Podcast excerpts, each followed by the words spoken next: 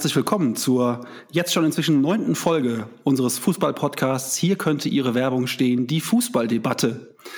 Ähm, heute Chris und ich nieder, nicht alleine, sondern wir haben äh, heute wieder einen Gast, über den wir uns sehr freuen. Ist inzwischen ein bisschen so, ähm, er ist jetzt fast schon äh, das, was Karl Lauterbach und Robin Alexander für, Mar für Markus Lanz sind. Er ist jede Woche zu Gast. oh, Hendrik, herzlich willkommen, schön, dass du da bist.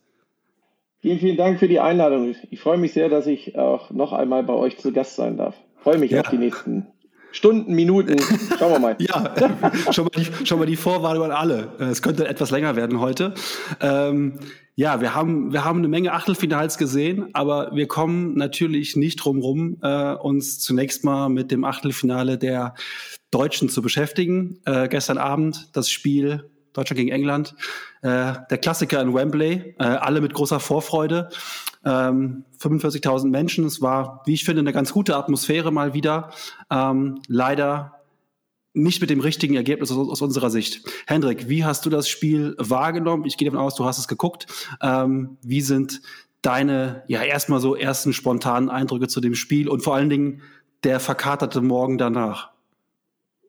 Das hast du richtig gesagt. Verkatert nicht durch den Alkohol, sondern durch die Leere, die Traurigkeit, dass wir es nicht geschafft haben, äh, ins Viertelfinale einzuziehen. Ich glaube, die Mannschaft äh, hätte es von der Qualität definitiv äh, im Tank gehabt, das umzusetzen, die Runde weiterzugehen und sehr, sehr weit zu kommen.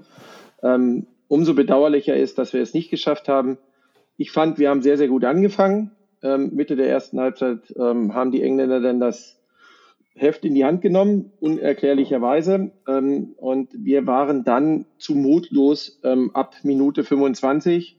Das ähm, hatten trotzdem noch große Chancen, ja, auch vor dem 1-0 der Engländer durch Timo Werner und durch Kai Havertz, den Schuss, den Pickford sehr gut hält und auch die 1-1-Situation gegen Werner. Der englische Tor war ja schon fast durch durch die Beine, wenn man das in der Zeitlupe gesehen hat. Und dann habe ich zu Freunden gesagt, wer das erste Tor schießt, wird wahrscheinlich dieses Spiel gewinnen.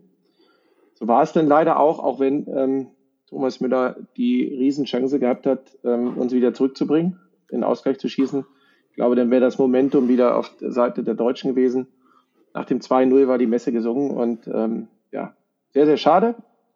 Und jetzt müssen wir wieder, oder ich als großer Fan der deutschen Fußballnationalmannschaft wieder bis äh, zur WM in Katar Dezember nächsten Jahres warten. Ja, die, die, die, ersten, die ersten Minuten und hast du auch schon ganz gut ähm, zusammengefasst, eigentlich das ganze Spiel. Chris, ähm, als du gestern die Aufstellung gesehen hast, es gab, es gab ja Änderungen. Äh, äh, Werner kam ins Spiel ähm, für, für Nabri und Goretzka für Gündogan. Ansonsten blieb äh, Jogi Löw seinem System äh, treu. Wie war dein, wie war dein erstes, dein erstes Bauchgefühl, als du die, ähm, das, äh, das Line-Up gesehen hast? Das, äh, hallo erstmal. Und ähm, ja, das passt nicht. Also das war mein erster Gedanke, weil ich habe in der letzten Folge den Spielverlauf äh, vorhergesagt, den wir hatten, dass es ein sehr unattraktives Spiel wird, dass die Engländer uns eher kommen lassen. Und ich weiß nicht, warum man einen Timo Werner dann auf die Neuen stellt, der eigentlich ja nur die Qualität hat, deutlich schneller zu sein als alle anderen. Er hat aber gar nicht die Räume, kann somit seine Qualität gar nicht ausspielen. Und somit habe ich jetzt nicht verstanden, warum in diesem äh, wieder mit der Dreierkette äh, basierenden System die auf der neuen ist. Also dann frage ich mich auch, auch wenn ich kein großer Fan von ihm bin, warum nimmst du dann den Volland überhaupt mit? Weil äh, ein bisschen Physis in der Box, das hätte nicht geschadet. Jetzt waren ja aber die ersten, Hendrik hat es ja eben schon gesagt, und ich habe das ganz genauso gesehen, die ersten 10, 15 Minuten fand ich uns ja, ich würde fast sagen, richtig gut. Also wir kamen wirklich gut ins Spiel. Ähm, wir hatten eine, eine, eine, Ballsicherheit, wir hatten eine Dominanz im Mittelfeld. Ähm, über 90 Minuten hat es ja Mats Hummels geschafft, äh, dass äh, Harry Kane fast abgemeldet war, bis auf den einen Kontakt, der dann zum 2-0 später führte. Aber also wir waren von Anfang an griffig und gut im Spiel. Und man hat äh, gemerkt, dass auch die Engländer einen sehr, sehr, sehr großen Respekt vor uns hatten. Das hat man auch schon in der Aufstellung gesehen eigentlich. Ne? Also die waren bisher noch nicht mit ihrer ähm, Dreier-Fünfer-Kette auffällig geworden, die Engländer. Ähm, also da hat man schon gemerkt, dass es eigentlich ja funktionieren könnte mit der Aufstellung. Was mir aufgefallen ist, das habe ich auch dann geschrieben, ähm, wir hatten ein, zwei Situationen, in denen man Timo Werner und Christa, bin ich bei dir, ob man ihn spielen lassen muss oder nicht, darüber kann man sehr trefflich streiten. Wenn man ihn aber spielen lässt, dann muss man ihn mit seinen Stärken einsetzen. Und das heißt, wenn ich den Ball gewinne, möglichst schnell mit maximal ein bis zwei Kontakten ihn steil schicken und wirklich ihm den Ball in den Lauf spielen. Das ist in meinen Augen schon in den ersten 15, 20 Minuten nicht so wirklich passiert. Ich weiß nicht, wie ihr das wahrgenommen habt. Also ich war sehr froh, dass Timo Werner gespielt hat, weil ich hatte mir sehr viel von ihm erhofft. Und ich habe ihn auch gar nicht so schlecht gesehen, die 67 Minuten. Die Szene, die du genau schilderst, wie man ihn einsetzen muss, Jan, hatten wir ja, ich glaube, Minute 35, 36, wo äh, Havertz ihn durchspielt. Ich glaube, ähm, das hat er sich auch was dabei gedacht. Äh, äh, das Duo Chelsea, Havertz, aus Chelsea, Havertz und, und Werner zusammenzubringen. Ähm, wenn die Engländer schon mit Dreierkette kommen, dann hätte man nicht stur an unserer Dreierkette festhalten müssen, sondern 4-2-3 einspielen müssen und ihn dann in die Mitte und den Thomas Müller dahinter setzen müssen. Ja, das ist, ähm, glaube ich, ein großer äh, Fehler gewesen, den wir gemacht hätten. Dann hätte man Gnabry auch spielen lassen können hätte, oder hätte ähm, Goretzka einen vorgezogen, wie auch immer, auf die halbrechte Position. Man hat ihn dann zu wenig eingesetzt. So wie in dieser Minute 37, 38. Da gebe ich euch recht. Aber generell fand ich das einen guten Schachzug, weil die Engländer, äh, weil normalerweise wir mehr Räume gehabt hätten und wir hatten sie auch zum Anfang in dem Spiel. Ähm, hat man ja gesehen, wo wir schnell gespielt haben, wo Goretzka Richtung Tor geht, was dann abgepfiffen wird, was den Freistoß gibt und man darüber diskutieren kann, ob es da nur die gelbe Karte geben muss, ja, oder, oder nicht mehr. Ähm, ich bin äh, zum Beispiel kein Freund von, von Kevin Volland. Ähm, das ist für mich kein internationales Niveau, das ist gutes Niveau, aber der macht den Unterschied nicht aus. Während Timo Werner Stärken hat, die den Unterschied ausmachen können. Er hätte nur das Tor machen müssen ähm, und dann hätten alle gesagt, das war der richtige Schachzug. Also ich war, war vor dem Spiel sehr froh, als ich die Ausstellung gelesen habe. Habe ich eine komplett andere Meinung. Äh, grundsätzlich, ich meine damit nicht, dass ich bei Timo Werner jetzt die Schuld suche. Im Gegenteil, ich würde bei keinem der Jungs irgendwie jetzt sagen, du bist es schuld. Nicht mal bei Thomas Müller. Das kann auch einem Thomas Müller passieren. Der ist ein ganz normaler Mensch. Der hat drei, der hat sich gerade den Aus, äh, äh, Rückstand gefangen, hat drei Innenverteidiger hinter sich, ist nicht so nah, den kannst du versemmeln. Eigentlich, natürlich soll er den machen, den muss er machen. Aber es, es ist menschlich. Dadurch ist das nicht Müller schuld, dass wir rausgeflogen sind und Timo Werner auch nicht. Ähm, ich habe es eher darauf bezogen, Hendrik, mit dem Timo Werner, ich habe halt die Engländer so erwartet, wie sie auch letzten, letzten Endes gespielt haben. Und mit dieser Angriffskonstellation hätten wir das System Bayern gemacht, wo der Müller ihm Räume reißt. Da bin ich wieder komplett bei dir. Aber in dieser Konstellation, die Yogi äh, gewählt hat, da sage ich, hm, weiß nicht, dann vielleicht sogar den Werner eher auf den linken Flügel, wie er damals bei Stuttgart gespielt hat. Da kannst du ihn nicht lang schicken. Aber wichtig ist, wenn ich Werner habe, dann muss ich ihn schicken. Und er muss von seiner Geschwindigkeit. Und ich finde halt diese Aufstellung in dieser, also personell kannst du eigentlich fast jeden aufstellen, aber du, die Formation muss ja auch dazu passen. Und die, die Leute müssen auch ineinander äh, greifen. Und Yogi hat gestern bewiesen, dass er dafür kein Auge hat, weil ich finde halt diese Formation, die er gewählt hat, hat nicht so wirklich dazu gepasst. Und da geht es eine Religionsfrage. Meine Religion äh, sagt mir, Bayern München ist vielleicht die beste Mannschaft der Welt. Die Hälfte der Spieler, die ich habe, besteht aus Bayern München. Es ist mir egal, wie gut jemand in der Premier League spielt. Das ist mein Baukasten.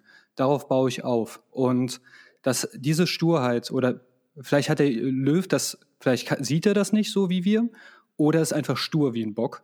Äh, aber das hat ihn jetzt heute, äh, Quatsch, gestern den Job gekostet. Also vorzeitig, er wäre eh gegangen, aber ihr wisst, was ich meine. Äh, ich glaube nicht, dass wir hätten rausfliegen müssen, weil das habe ich gestern auch getwittert. Ähm, da waren zwei Mannschaften, die haben schwach gegen, die waren schwach beide und eine muss halt gerade weiterkommen. Die Engländer, wenn der Sterling da an den Pfosten ballert, dann hätte das auch munter noch so bis zum Elfmeterschießen laufen können. Ja, gut, klar, äh, wir mussten hinten aufziehen, nachdem wir eins in Rückstand geraten sind aber ich, ich habe jetzt keine besseren Engländer gesehen. Ich habe auch nicht gesehen, dass wir besser sind. Das war ein sehr trostloser Kick. Habt ihr, äh, oder habt ihr das Spiel besser wahrgenommen als ich? Nee, Taktisch also, geprägtes Spiel, ja. fand ich. Das war jetzt kein schlechtes Spiel. Ja, äh, wenn es ein gutes Spiel ist, wenn das 5-3 oder 3-3 ausgeht, wenn die Tore das Maß der Dinge sind, dann war es natürlich ein kein gutes Spiel. Aber ich fand, da war viel Taktik, äh, gute Taktik mit dabei. Die Engländer zum ersten Mal mit Dreier, Fünferkette gespielt. Ja, aus Respekt bin ich komplett bei Jan. Ähm, wir haben, sind nur, wir waren nicht zu variabel genug, um uns da anzupassen, vielleicht dann wieder umzuschalten auf unser System. Bin ich komplett bei dir, Chris. 4, 2, 3, 1. Ähm, hätten wir sehr, sehr viele Chancen, gerade mit den Bayern-Spielern gehabt. Nicht nur in dem Spiel, sondern für das ganze Turnier. Das war die Sturheit. Äh, ich habe heute ein sehr, sehr interessantes, kurzes Telefonat mit einem befreundeten Berater gemacht, ähm, der auch äh, Nationalspieler vertritt. Und ähm, der hat das eigentlich unterstützt, unterstrichen, was gestern Matthias Brügelmann gesagt hat, ähm, dass die Spieler Zähne knirschen, die Bayern-Spieler, einige und auch viele andere, das System gespielt haben. Ähm, und sie haben gesagt, okay, es ist Yogis letztes Turnier, da machen wir keine Revolte, wir spielen das System, auch wenn wir eigentlich ähm, auch lieber zu unserem System tendieren würden, was wir über eine ganze Saison erfolgreich in unseren Vereinen gespielt haben. Ja? Und das ist ähm, schade gewesen, äh, dass man dann nicht äh, darauf auch reagiert hat, gerade im letzten Turnier. Er wollte es durchdrücken. Inter System. Interessant war ja vor dem Spiel, wenn man mal so, und ich folge diversen englischen ähm, äh, Twitter-Usern, wenn man das vor dem Spiel gelesen hat und wenn die die Option gehabt hätten, die hätten Southgate vor dem Spiel entlassen. Und zwar hochkant. Als sie die Aufstellung gelesen haben, äh, war ein witziger Tweet, den ich gelesen habe. Southgate versucht, die Deutschen zu Tode zu langweilen. Und wenn sie alle eingeschlafen sind, macht er das 1-0. Ähm, das war die, die Prognose vieler Engländer. Und äh, sie haben ihn also vor dem Spiel wirklich gegrillt. Ähm, nach dem Spiel haben sie gesagt, jetzt ist alles möglich, er ist der Beste. Ähm, klar, da sind Fußballfans natürlich, das ist Ergebnis, ergebnisabhängig, aber ähm, wenn irgendwann in, in, in 10, 15 Jahren, wenn vieles vergessen ist, vielleicht ähm, jemand nochmal sich das Wikipedia durchliest und sieht, ah, die Deutschen sind damals gegen England ausgeschieden. In Wembley. Hm, das ist ja keine Schande. Würde ich sagen, doch, so ein bisschen eine Schande ist es eigentlich schon, weil du kannst gegen England in Wembley verlieren, auch 2-0 verlieren, aber nicht gegen diese englische Mannschaft, nicht gegen dieses Team, was wir gestern Abend gesehen haben. Da kannst du nicht 2-0 verlieren. Durch, und jetzt ähm, wirklich teilweise in meinen Augen haarsträubende Fehler. Ich will gar nicht so, äh, was ich gestern unmöglich fand, auf Müller und Timo Werner vorne rumreiten. Du kannst vorne Sachen vergeben. Aber dann würde ich auch gerne mal über Sachen sprechen, die nach hinten passiert sind. Da waren zwei katastrophale Fehlpässe. Einer in der Seite, der fast zum Tor führt von, von Thomas Müller, wo er noch hinterher joggen muss oder hinterher rennen muss, um, um äh, Raheem Sterling einzufangen. Äh, welches Stellungsspiel hat bitte gestern Antonio Rüdiger gespielt vor, vor dem, vor dem Einzelnen? Was war das denn? Er war wieder im luftleeren Raum. Ähm, das, was ich auch schon im letzten Podcast gesagt habe, unsere Defensivabteilung, beginnend beim defensiven Mittelfeld oder beim gesamten Mittelfeld bis zu den Abwehrspielern und auch unser Torwart, äh, haben in meinen Augen kein gutes Turnier gespielt. Ähm, das war an vielen Stellen noch nicht mal Durchschnitt. Wir haben in vier Spielen acht Gegentore kassiert, das hätten eigentlich zehn sein müssen. Ähm, das ist in meinen Augen viel, viel, viel zu viel. Ähm, äh, das sind, da sind Schwächen offengelegt worden, die ich so von der deutschen Mannschaft nicht kenne. Ähm, warum fängt Jogi Löw drei Wochen vor dem Turnier mit einer ganz neuen Taktik an? Also es sind so viele Dinge, die ich, die ich hier ansprechen könnte. Ähm, gestern wurde Manuel Neuer als bester Torwart des Turniers gelobt von Bastian Schweinsteiger. Vielleicht kommen wir daher auch nochmal. Neuer hat okay gespielt, aber der hat auch jetzt keine, keine Dinger rausgeholt, die man sonst in Turnieren von ihm gesagt hat. Gar kein Vorwurf. Ne? Neuer war vollkommen, ist der Letzte, dem ich irgendwas, aber auch der hat nicht eine äh, ne, ne, ne Klasse gehabt, der uns mal einen Ball hält der uns im, im Spiel hält. Also keine Vorwürfe, aber insgesamt war das defensiv wirklich eins der schwächsten Turniere, die ich von deutschen Mannschaften gesehen habe. Und vorne dann, dass du, dass du dich aus zwei Chancen zwei Tore machst, das ist halt im Fußball nun mal so, aber du musst hinten besser stehen, als wir das getan haben. Und das war teilweise wirklich richtig, richtig traurig. Die Engländer haben auch zum ersten Mal Fünferkette gespielt und die haben viele Sachen echt relativ solide wegverteidigt. Und mit einem schlechten Torwart und normalen Innenverteidigern gehen wir da mit 2-0 nach Hause. Und das ist einfach eine riesengroße Enttäuschung. Ich glaube aber auch ein großes Problem war, Yogi hatte die Mannschaft komplett verloren und nicht erst zum England-Spiel. Das siehst du äh, Kroatien gegen Spanien, die, äh, die Schweizer. Du kannst ja auch mit Einsatz und Wille wirklich manchmal was rausholen. Und ich würde jetzt nicht sagen, dass die alle lustlos da waren, aber die haben sich nicht zerrissen. Äh, ich erinnere mich, wie sich der ein oder andere für den Jürgen Klopp damals zerrissen hat, äh, äh, für, für den Jupp Heynckes. Und ich finde halt, dieser, dieser absolute Wille, den du, den kannst du vielleicht nicht in Statistiken messen, aber du, du guckst den Spielern ins Gesicht und du siehst, ähm, boah, ich will noch unbedingt. Und ich habe das ehrlich gesagt ein bisschen vermisst. Und ich glaube ganz ehrlich, der Yogi hat mit seiner Sturheit die Mannschaft gegen sich aufgebracht. Dieses, ich will dieses System, während die Mannschaft eigentlich was anderes möchte. Ähm, irgendwie, ich, ich weiß nicht, was sein Anspruch war, aber wenn man so losgelöst von seiner Mannschaft ganze Zeit entscheidet, vielleicht sehe ich das falsch. Hendrik, du kennst diese Menschen ja sogar teilweise persönlich. Aber ich hatte wirklich den Eindruck, dass die Spieler, professionell wie sie sind, das tun, was man von ihnen verlangt, aber selbst wahrscheinlich im tiefsten Inneren nicht daran geglaubt haben und vielleicht deshalb nicht wirklich bis zum Verrecken gekämpft haben, weil das hatte nichts mit dem Schweini zum Beispiel zu, zu tun, der sich im WM-Finale äh, damals das Gesicht hat zertrümmern lassen. Oder wir, wir, wir können auch kämpfen. Und Goretzka und Kimmich nehme ich auch aus. Aber gerade die Abteilung vorne, äh, ich denke auch, es ist ein totaler Witz. Äh, Thomas Müller äh, bricht Rekord um Rekord, ja. Und dann kommst du, du holst ihn zurück. Du siehst also ein, du hast Mist gebaut und ich hole Thomas zurück. Aber nicht, um ihn dann auf seiner Position spielen zu lassen. Da wäre ich ja auch irgendwie ein bisschen angesickt. Und ja, ich, also ich finde ganz ehrlich, wenn wir aus dem zentralen Mittelfeld rausgehen, habe ich den Willen nicht gesehen. Aber Hendrik, du kennst die Leute. Habe ich da, sehe ich das richtig oder habe ich das falsch beobachtet? Also ich glaube, ähm, die wollten schon alle gewinnen. Die wollten auch in allen äh, Turnierspielen am Ende des Tages am besten mit dem Titel in der Hand. Ja? Also nee, ähm, nur zwei Prozent, die du manchmal noch mehr hast, das meine ich. Ja, ich glaube, ähm, sie wollten, aber wenn du, ähm, du brauchst ja eine Orientierung. Das war mhm. ja damals bei Bayern auch so, wo die Spieler nicht mehr wussten, was sie auf dem Platz machen sollten und äh, bei Nico Kovac zum Schluss und Hansi Flick hat denen wieder einen Plan an die Hand gegeben, eine klare Struktur.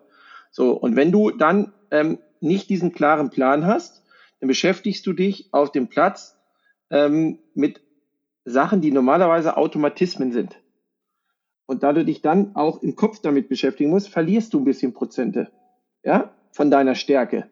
Wenn du äh, weißt, okay, wir spielen das System, das spiele ich die gesamte Saison, ich weiß genau, was ich machen muss, wo ich reingehen muss, muss mich fallen lassen oder gehe vorne in die Spitze rein, ähm, dann kann ich mich mit dem Gegner mehr beschäftigen oder mit dem, mit dem Spiel. So muss ich dann immer überlegen, ja, das haben wir jetzt so und so, das ist ja, muss ja ein bisschen anders sein als im Verein oder beim, bei meinem gewohnten System. Dann verliere ich ein paar Prozente. Dann sieht das so aus, als ob ich nicht alles gebe. Ähm, ich glaube, die wollten alle.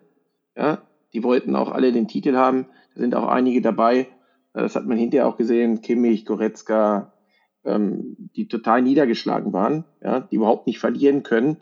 Ähm, und deshalb bin ich hoffnungsvoll, dass sie, wenn sie wieder einen Plan an die Hand kriegen, eine Struktur, dass das nicht so aussieht, ähm, als ob sie nicht 100% kämpfen wollen. Das, glaube ich, äh, haben äh, nee, sie gestern gemacht. Aber sie konnten nicht so ihre Leistung. Sie konnten ihre Leistung nicht so auf den Platz bringen. Und wenn du dann so ein bisschen ähm, nicht wo die Leute immer vergleichen, wie spielen die sonst, dann sieht das so aus, als ob sie ein bisschen weniger Gas geben. Das, das ähm, glaube ich, das wirkt denn so, obwohl es nicht so ist.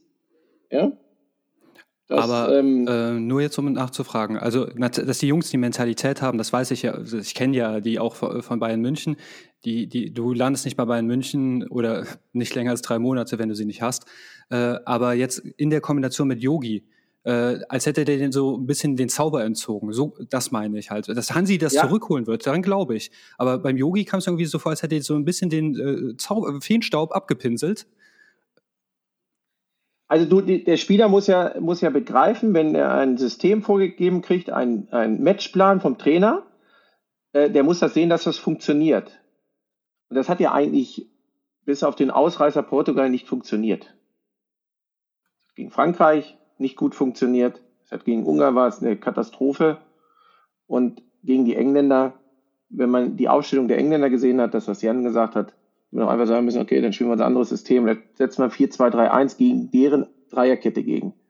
Und dann werden, hätten die Riesenprobleme gekriegt, gerade in der Zentrale. Ja? Das wollte man nicht, weil er sagt, okay, dieses System, das ist ja heute noch, ich habe ihn ja heute noch bei der Pressekonferenz, er ist davon überzeugt, Systeme sind nicht entscheidend. Das sehe ich anders. Jogi äh, Löw hat er klar und deutlich gesagt, es lag nicht am System, sondern andere Sachen, Fehler und so weiter und so fort. Aber wie, wie entstehen denn Fehler? Weil man sich nicht in richtigen Räumen aufhält, weil man nicht richtig in Zweikampf kommt und so weiter und so fort. Das ist ja dann die Fehlerkette.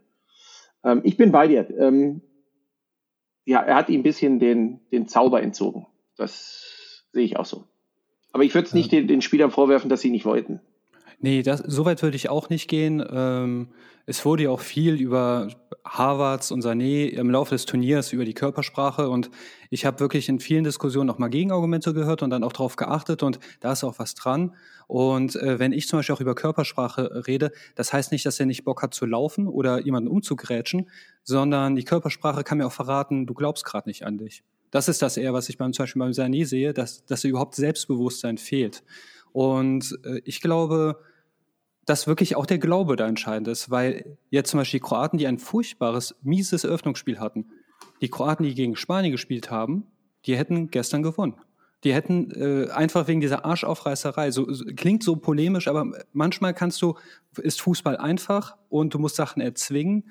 Und ich verstehe auch nicht, warum der Yogi nicht wirklich die komplette Brechstange dann, also äh, auch da diese Reaktion auf Gegentreffer, das kam mir irgendwie so, ja, zur Kenntnis genommen, ihr führt vor. Oder bin ich dazu kritisch, weil ähm, ich muss sagen, ich bin da auch ein bisschen, mir fällt es schwer, da neutral zu sein, ich gebe es zu.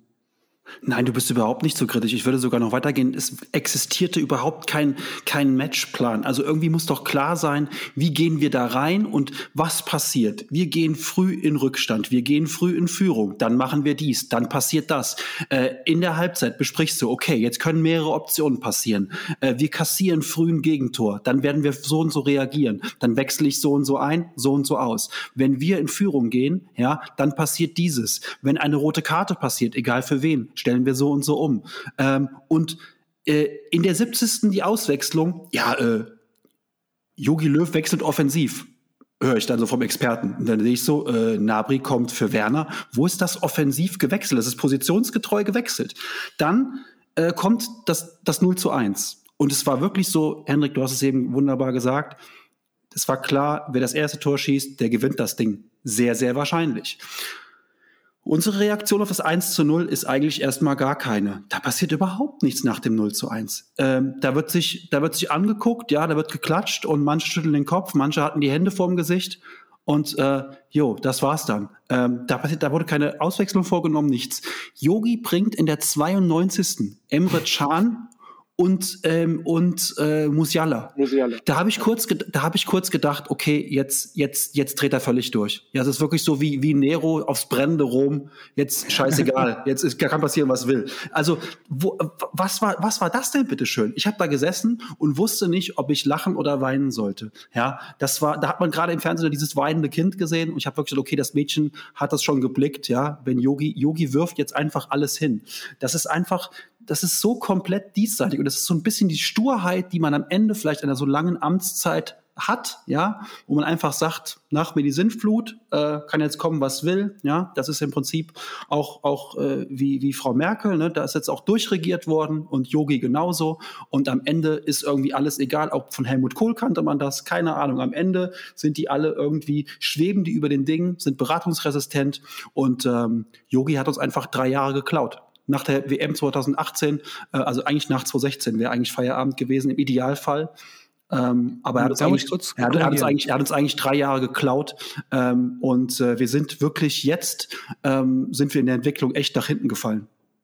Äh, nach 2016 haben wir nämlich einen Rekord gebrochen. Wir haben alle Spiel, äh, alle Quali-Spiele gewonnen und bis, das hat erst in der äh, in der Vorbereitung angefangen, dass da Unruhe reinkam. Also du, du wirst ja nicht dein bestes Pferd einfach jetzt mal äh, nach einem eher Halbfinale, was für mich nicht wenig ist. Man ist gegen Frankreich in Frankreich ausgeschieden und ich finde auch, das war ein sehr seltsames Spiel. Danach schmeißt man Tränenlich raus und ich finde, da eine gute Qualifikation gespielt, aber nach der WM 2018, da hätte er natürlich gehen müssen. Äh, wenn man dann sagt, hier, Yogi, wir haben dich so lieb, dann spätestens nach der Nations League, als man 3-0 gegen die Niederlande verliert und Mats Hummels danach sagt, wir waren die bessere Mannschaft. Äh, diesen Tag werde ich nie vergessen. Da hätte man wirklich und auch äh, nach Porto, äh, Quatsch, nach Spanien 6-0 hätte man ja noch äh, hätte gehen können. Das wäre ein bisschen eng, aber wäre wahrscheinlich nicht die falsche Entscheidung gewesen. Und da geht nach Nordmazedonien ebenso. Was mir aber wirklich gestern gegen den Senkel ging und das wird uns jetzt 10 Prozent äh, Jan? Im Misserfolg, Im Misserfolg, zu reagieren ist die schlechteste aller, aller, aller Möglichkeiten. Du musst im Erfolg äh, reagieren. Und eigentlich gab es mal in Italien bei vielen Mannschaften den Grundsatz, wenn wir am erfolgreichsten sind, dann versuchen wir einen Neuanfang zu machen, einen Schnitt zu machen, ja, nach großen Erfolgen wieder hung hungrige Leute zu ersetzen. Und das ist oftmals, finde ich, eine Sache, die ähm, äh, viele Fußballvereine so ein bisschen aus dem Blick verloren haben, auch große Nationen aus dem Blick verloren haben, vielleicht nach, nach, nach großen Erfolgen, nach einer Ära einen Schnitt, einen Schnitt zu machen. Aber ich habe dir jetzt das Wort geklaut, sorry.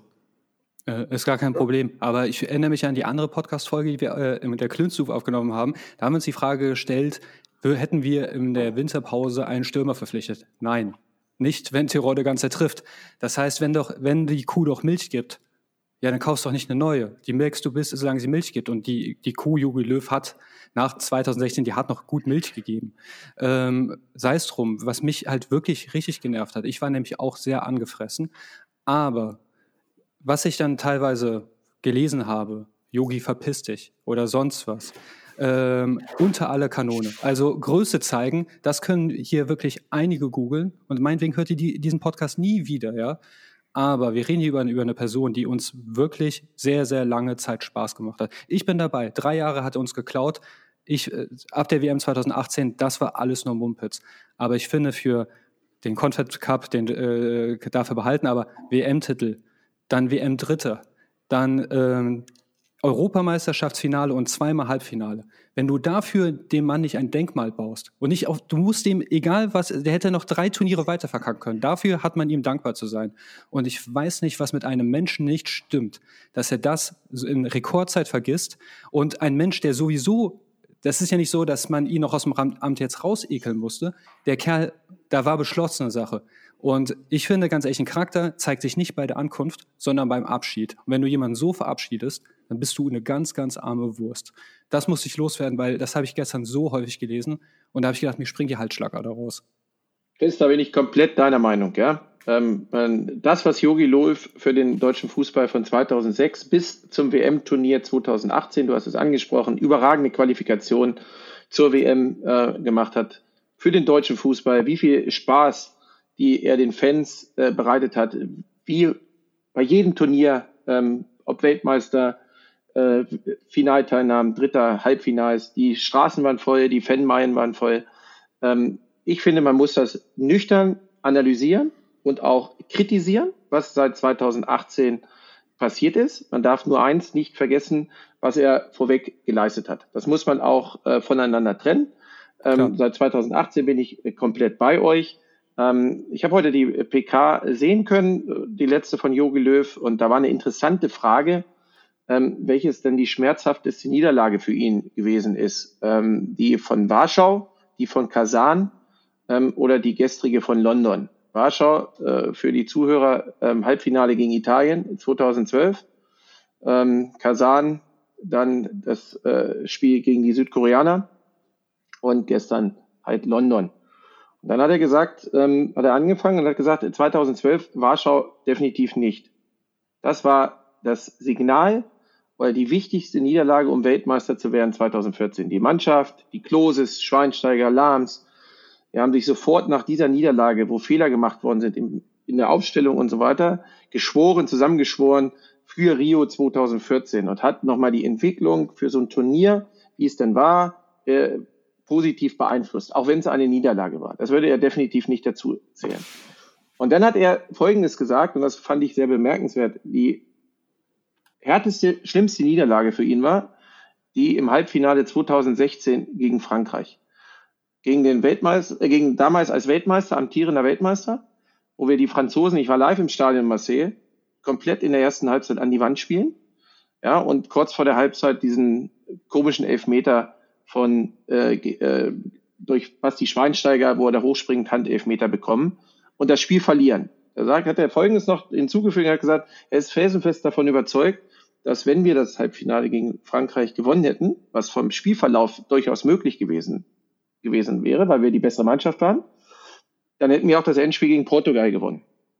Und sein Ziel war ja immer, er wollte Weltmeister und Europameister werden. Das hat er dann nicht mehr gesagt. Aber dann wäre er 2016, und dann wäre ich wieder bei, bei Jan, auf dem Höhepunkt wäre er zurückgetreten.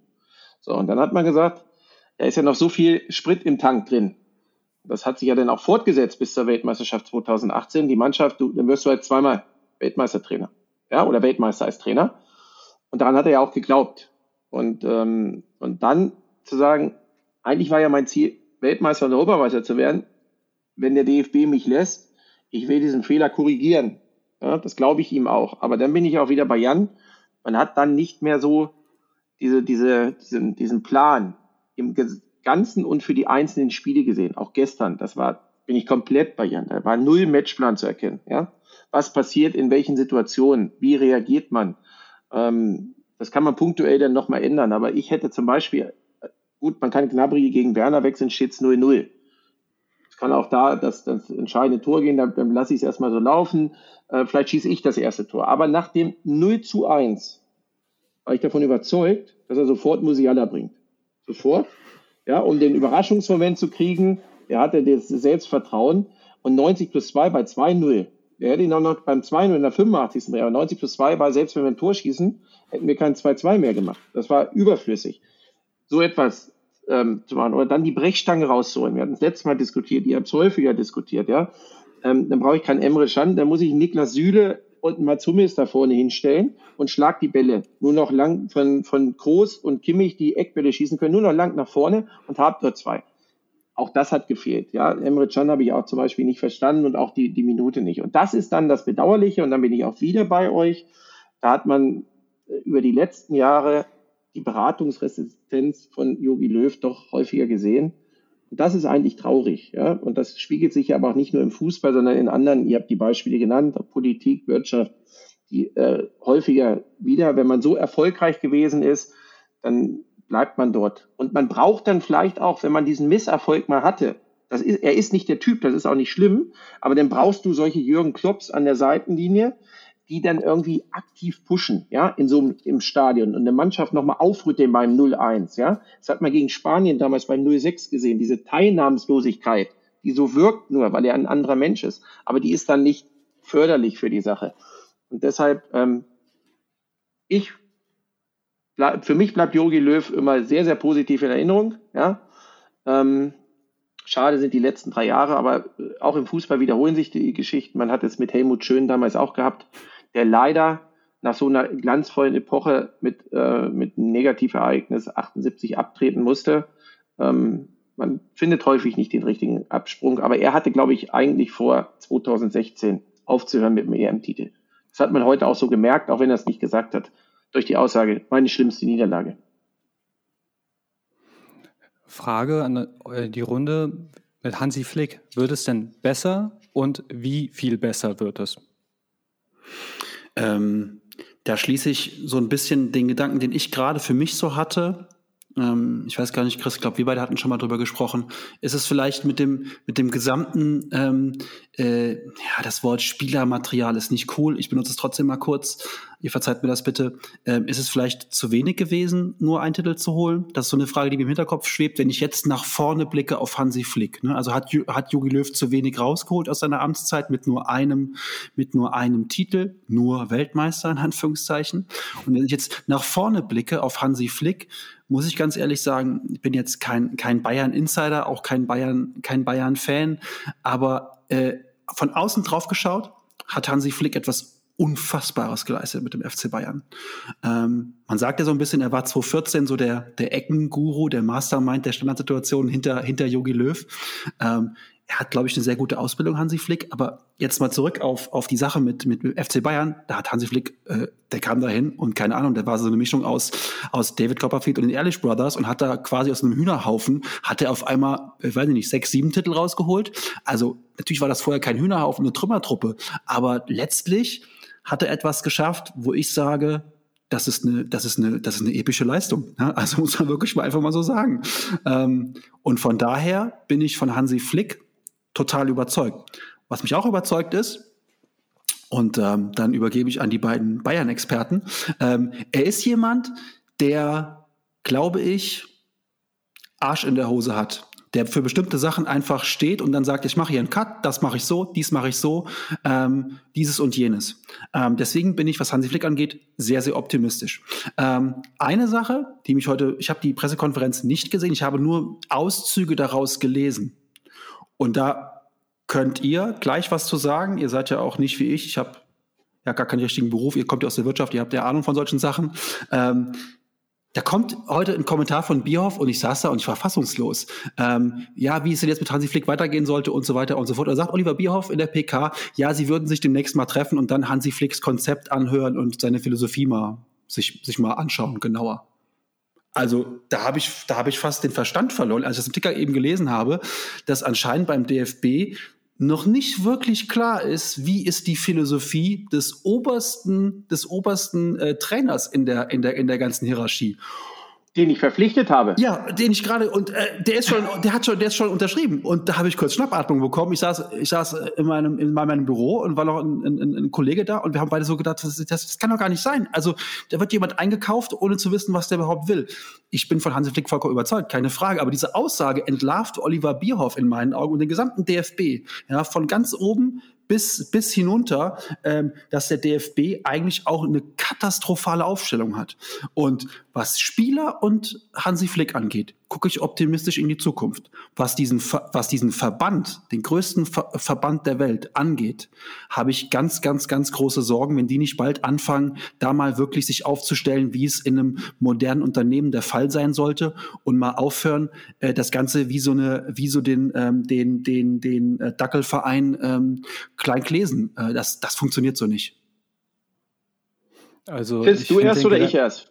Fang an. Äh, wie du möchtest. Also ich wollte nur einen Spruch loswerden. Äh, stell dir mal vor, du reist in den Urlaub und nachdem du das Ticket gekauft hast, ja, dahin geht's. Also so ungefähr kommt mir das Denken von Bierhoff vor. Aber um es äh, kurz knapp zusammenzufassen, also ich finde, du hast es schon richtig gut gesagt. Ich glaube, Hansi hat nach Kovac, er hat ja, es ist eine ähnliche Situation. Das Spielermaterial ist sehr gut, bei, sowohl bei Deutschland, äh, klar, Deutschland hat kein Lewandowski, aber jetzt Butter bei die Fische, wir haben schon eine richtig gute Truppe. Ja? Also die müssen wir nicht kleiner reden, als ihr ist. Und ähm, er ist ein Menschenfänger und er kann verunsicherte Menschen wieder auf den Weg führen. Was gegen ihn spricht, er ist noch sturer als Yogi. Das sieht man, und der wechselt noch später als Yogi. Also als Bayern-Fan wirst du da manchmal wahnsinnig.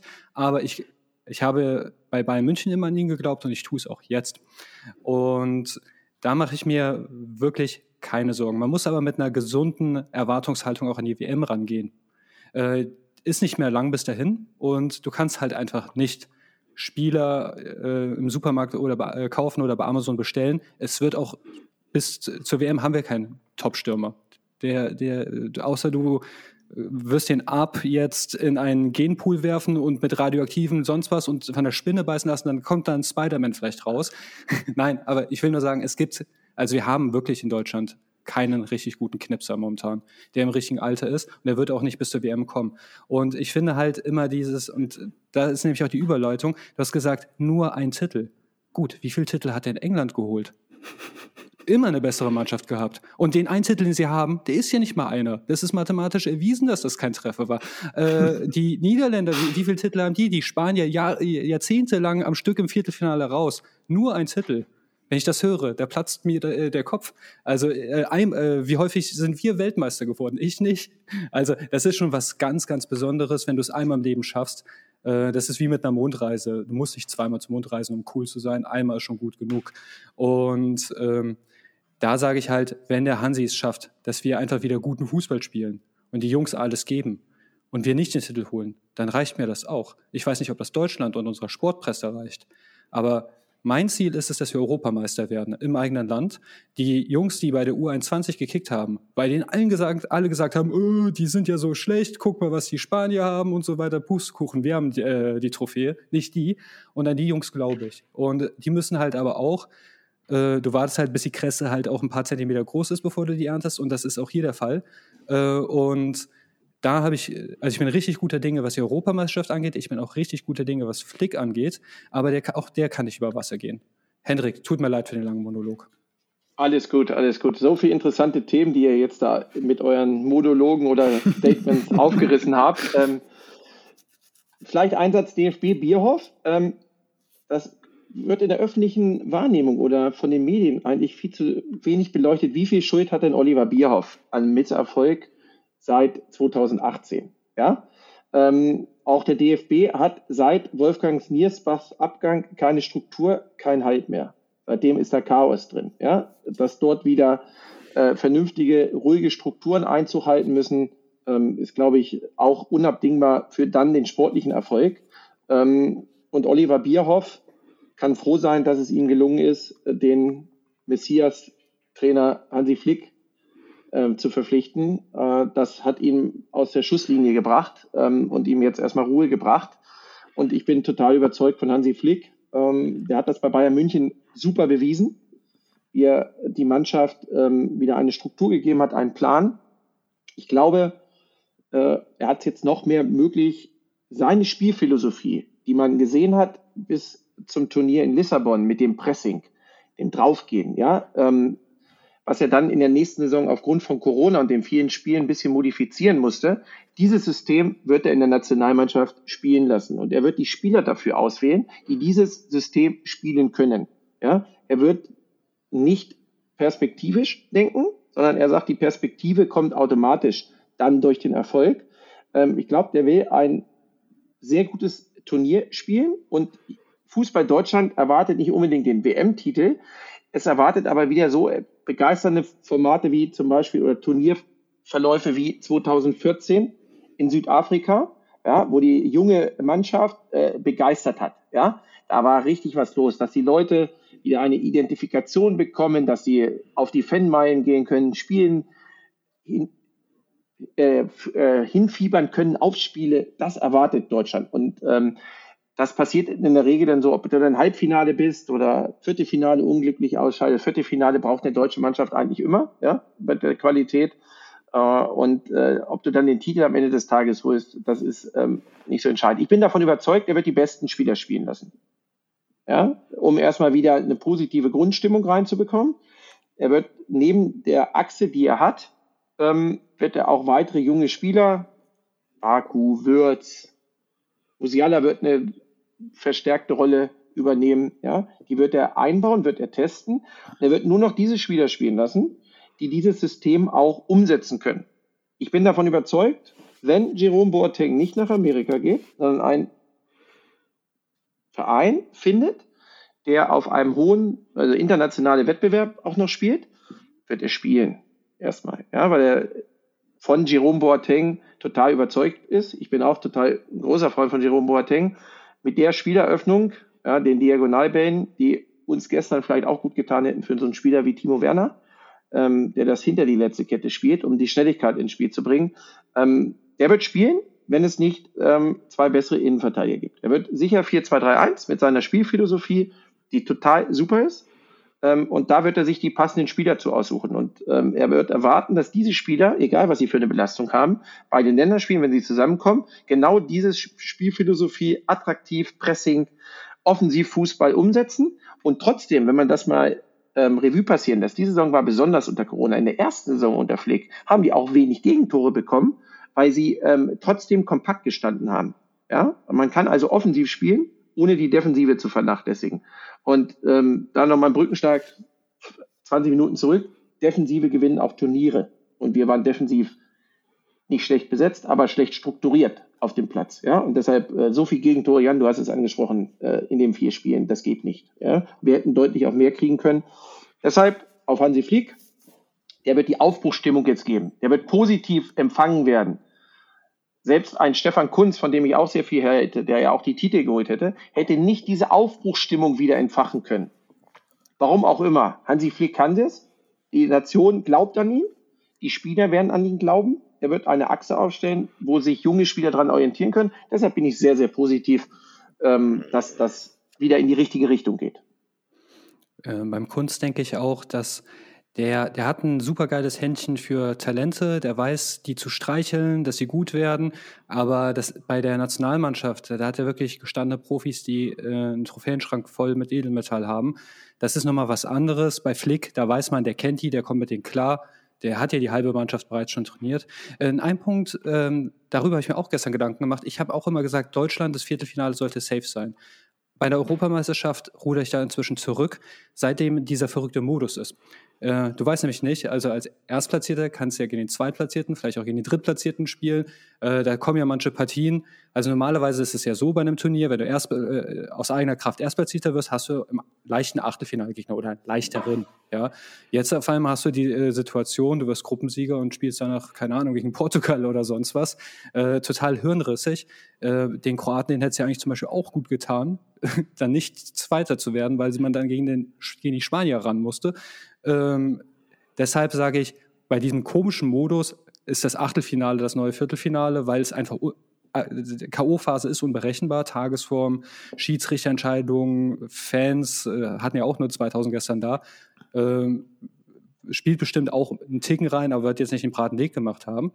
Aber wenn ich jetzt schon über den komischen Modus philosophiere und hat, habt ihr noch etwas auf dem Herzen, was die Nationalmannschaft angeht? Nämlich sonst würde ich jetzt. Nein. Okay, dann ähm, gehe ich einfach jetzt mal zu etwas Erfreulichem was für mich persönlich ja eigentlich nicht so erfreulich war, aber ich habe geile Spiele gesehen, den Knall am Montag. Also ist zwar kein, äh, keine Alliteration, aber ich arbeite auch nicht für den Axel Springer Verlag.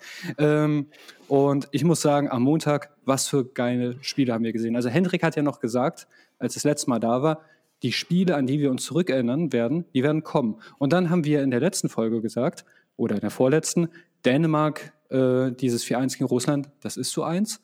Und jetzt muss ich sagen, jetzt sind es auf einmal schon mal ganz viele. Frankreich gegen die Schweiz.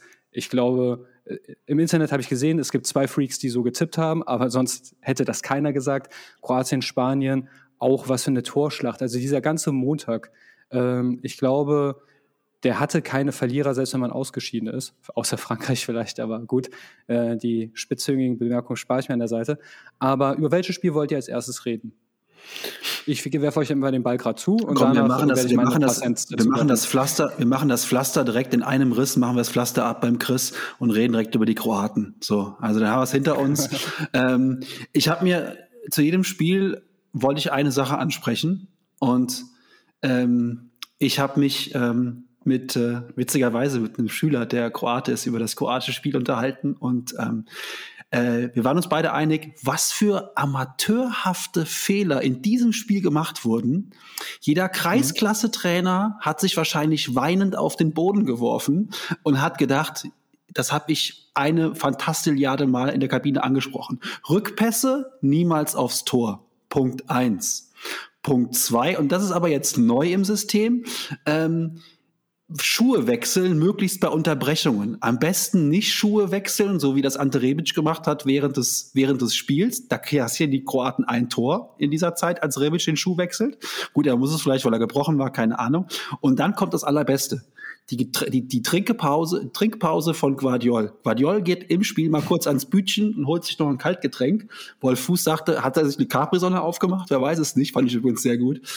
Und dann kassieren die über links dieses Tor unfassbar. Also ich weiß nicht, ich habe in dem Moment nur gedacht, ich würde das gerne in Chris Wohnzimmer blicken, so wie ich es jetzt gerade tue. Was macht der gerade in seinem Wohnzimmer? Welchen Abriss veranstaltet er? Hoffentlich ist der Hund in Sicherheit. Äh, also da wirst du ja, da wirst du ja als Trainer, Hendrik, da wirst du doch, da wirst du doch bekloppt. Du kämpfst dich zurück mit einer, mit einer Leistung, die wäre, die wäre den Spartanern würdig gewesen. Ich übertreibe jetzt mal ein bisschen. Aber wirklich episch kämpfst du dich zurück, um dann wirklich wie Duffy Duck äh, das Ganze wieder zu verkacken. Es ist unfassbar. Also Chris, es tut mir leid, wenn ich so hart bin zu den Kroaten. Die haben es geil gekämpft, die haben mich total mitgerissen, aber dann auch leider mit ihrem Hintern alles wieder eingerissen, was sie sich vorher aufgebaut hatten. Es war, es war unfassbar. Es war ein unfassbares Spiel, gebe ich euch recht. Also mit offenem Visier, mit Fehlern, wo jeder ja, Amateurtrainer die Hände vom Gesicht zusammenschlägt und sagt, was, wie kann das passieren mit äh, Begleiterscheinungen, Trinkpausen, Schulwechseln etc.? Du hast es angesprochen, Jan, was man sonst auch nicht sieht. Ähm, ich war trotzdem begeistert von den Kroaten. Ich war, ähm, ich hätte nicht drin dran geglaubt. Ich habe es in, in, unserem letzten Podcast, wo ich zu Gast sein sollte, gesagt, ich hatte nicht dran geglaubt mir, dass die Kroaten zu so einer Leistung imstande sind oder waren in dem Spiel, ja. Und auch die Moral zu zeigen, wieder zurückzukommen, nach einem äh, 3-1 ähm, auf 3-3 zu kommen, die Chance zu haben. Und ich bin davon überzeugt, wenn sie es 4-3 machen, dann gewinnen sie das Spiel. Ähm, der arme Bricalo stand halt häufig falsch. Ich habe gestern mit Didi Beiersdorfer äh, lange gesprochen. Ähm, der war übrigens ähm, zu Gast oder war live im Stadion, saß im kroatischen Block äh, mit Familie Modric und äh, Perisic. Und ähm, er sagt, das Spiel, äh, ja, da war so viel drin, da spricht man auch noch länger drüber, auch wenn man kein Kroate oder Spanier ist. Ja, da wird man sich zurückerinnern können. Jeder Fußballfan, der dieses Spiel gesehen hat, diese, dieses Hin und Her, dieses Wechselbad der Gefühle, ähm, unfassbar. Äh, jeder Fußballfan, der vom äh, Fernseher gesessen hat, war begeistert oder im Stadion, ja. Und äh, für mich schade, dass die Kroaten für so eine tolle Leistung gegen ein Spanien, was aus dem Dornröschenschlaf erwacht ist, sich dann nicht belohnt haben, so wie es dann, kommen wir gleich darauf, wie es die Schweizer gemacht haben. Ja? Deshalb aus meiner Sicht, die Kroaten können stolz sein auf ihre Leistung, die sie dort gemacht haben gegen Spanien. Ähm, sie hätten auch gut es verdient gehabt zu gewinnen. Sie haben durch Fehler es auch mit eingerissen, ja, ja, aber sie haben sich auch positiv zurückgekämpft. Also Hut ab, ähm, Kompliment ähm, für, für, für diese Leistung gegen Spanien, aus meiner Sicht. Hätte ich nicht erwartet, dass sie so zu so einer Leistung imstande sind. Definitiv nicht. Ähm, danke dafür. Mir, mir geht gerade das Herz auf.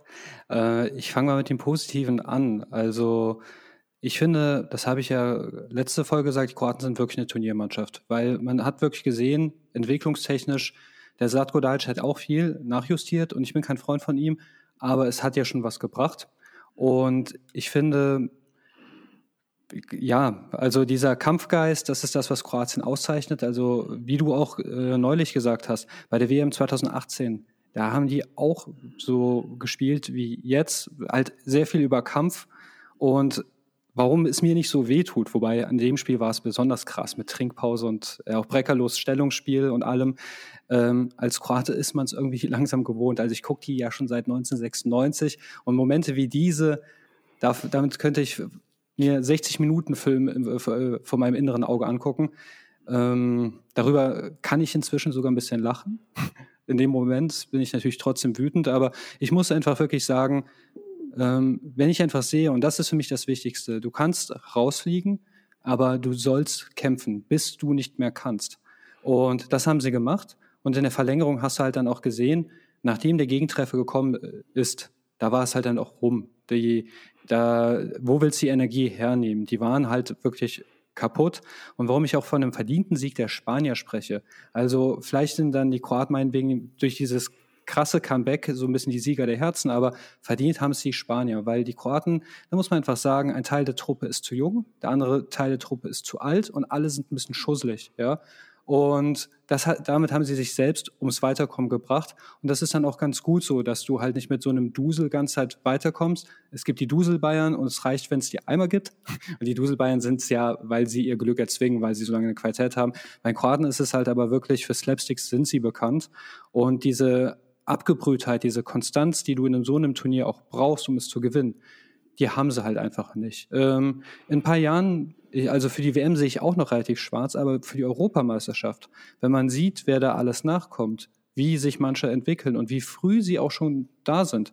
Die Kroatisch, die Kroat, seit, äh, seit jeher war es einfach so, Kroatiens Baustelle ist die Defensive und jetzt in ein paar Jahren ist es andersrum. Über, das könnte vielleicht die beste Defensive sein, wenn die sich weiterhin so entwickeln. Ähm, und vorne sucht man dann den Knipser weil Bruno Petkovic, also das ist ja dafür, dass man jemanden aufstellt, ja. Und was ich halt auch von der Mentalität geil finde, ohne Perisic, der ja wirklich mit der wichtigste Spieler war, das abgerissen. Aber man muss ja auch fair sein, so schön der Kampf auch war und so sehr ich mich auch gefreut habe und auch wirklich stolz bin, wie sie ausgeschieden sind. Damit kann ich wirklich leben. Und hätte ich so was Vergleichbares gestern gesehen, hätte ich auch damit leben können. Äh, aber die Spanier sind halt einfach die reifere Mannschaft. Die äh, die hatten einen Chancenplus, das war wahnsinnig. Kurzzeitig hatte ich ja äh, mit dem Jan bei Twitter die Diskussion, ich, ich finde das Chancenplus jetzt nicht so drastisch, weil ich äh, der Meinung bin, äh, viele Situationen sind gefährlich. Wenn du nicht drauf schießt, geht es nicht in die Statistik. Und manche Kullerbälle, die sind in der Statistik drin, aber trotzdem war das Übergewicht da und die, die konnten es abrufen und deshalb sind sie auch zu Recht weiter. Was bei den Franzosen, also bei den Schweizern, würde ich sagen, da um einfach jetzt weiterzuspringen, weil ich glaube, zu Kroatien und Spanien gibt es nichts zu sagen, außer ich in Spanien viel Glück wünsche. Sie werden es teilweise auch brauchen. Aber bei den Schweizern, die haben von vorne bis hinten eigentlich eine super solide äh, Leistung ab, abgezogen. Die hatten halt einfach nur einen Blackout von fünf Minuten, als sie den Elfer verballert haben und dann sich zwei Dinger fangen. Da haben wir halt auch alle gedacht, hier, das ist vorbei. Und dann haben sie sich aber wieder gefangen, was die Kroaten dann irgendwie nicht bis ans Ende dieser äh, Verlängerung geschafft haben. Und deshalb sind die Schweizer auch zu Recht weiter, weil die haben, das ist einfach geil, wie mit begrenzten Mitteln du die Arroganz deines Gegners ähm, ausnutzt, weil bei den Franzosen ist es ja so, nachdem die 3-1 geführt haben, haben die wieder abgeschaltet. So nach dem Motto, gutes Pferd springt nur so hoch, wie es muss. Ja, und dann haben sie sich nicht reaktiviert bekommen. Dann hatten sie auch ein bisschen Pech in der Verlängerung. Ja, als, als, äh, als, als Didier Deschamps anfing, äh, Musa Sissoko einzuwechseln, dachte ich mir, oi, da geht noch was. Aber für die Schweizer. Ähm, ich kenne ihn von Tottenham, ich weiß, dass er jemand ist, der nicht für Stabilität sorgen kann. Und das ist auch in meinen Augen, hat damit Didier Deschamps ein vollkommen falsches Signal gesetzt mit seiner Einwechselei äh, und hat im Prinzip ähm, so ein bisschen mitgeholfen, die Schweizer noch mal wach zu küssen. Ähm, vor den Schweizern also vor den Kroaten habe ich wirklich eben schon gesagt, habe ich ganz, ganz großen Respekt, vor den Schweizern fast noch mehr, weil was denen da passiert ist, ähm, du hast die Chance auf ein 2 zu 0. Ähm, wobei ich ganz ehrlich sagen muss, jetzt ohne mich vorzuloben, ich habe sofort gesagt, dass äh, Loris diesen Elfmeter hält, weil ich einfach weiß, dass Loris bei vielen Elfmetern in so, äh, in so kn äh, knappen Situationen spielentscheidend ähm, den Elfer ganz gut hält. Er bietet oft eine Ecke an, Rodriguez ist drauf reingefallen. Ähm, das war ziemlich billig, aber es hat, hat funktioniert.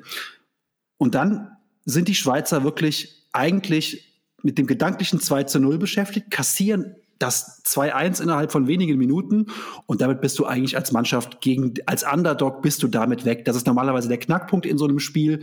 Wir kennen es von DFB-Pokalspielen, ne? Das geht ja normalerweise geht das dann 4-5-1. Ja, das geht dann 4-5-1 aus und dann bist du eigentlich weg vom Fenster. So. Und was dann da, dann kriegen die noch dieses 3-1, wo Pogba diesen Ball einfach in den Winkel hängt. Auch ein unfassbares Tor. Und dann ist es eigentlich wirklich vorbei. Und wie aus dem Nichts kommen die nochmal ran, 3-2, 3-3, ähm, ja, dann durch die Verlängerung hinweg. Und dann machen die Schweizer, die bisher beim Elfmeterschießen so erfolgreich waren wie ich in Wimbledon, also nämlich gar nicht, ähm, das war einfach eine Katastrophe bisher, der Schweizer Elfmeterschießen. Ich dachte eigentlich, die werden alles versuchen. Lieber verlieren sie noch, als nochmal in so ein Elfer schießen zu müssen. Denn äh, viele werden sich erinnern, 2006 haben die es mal geschafft, keinen Elfmeter reinzumachen bei so einem Elfmeterschießen.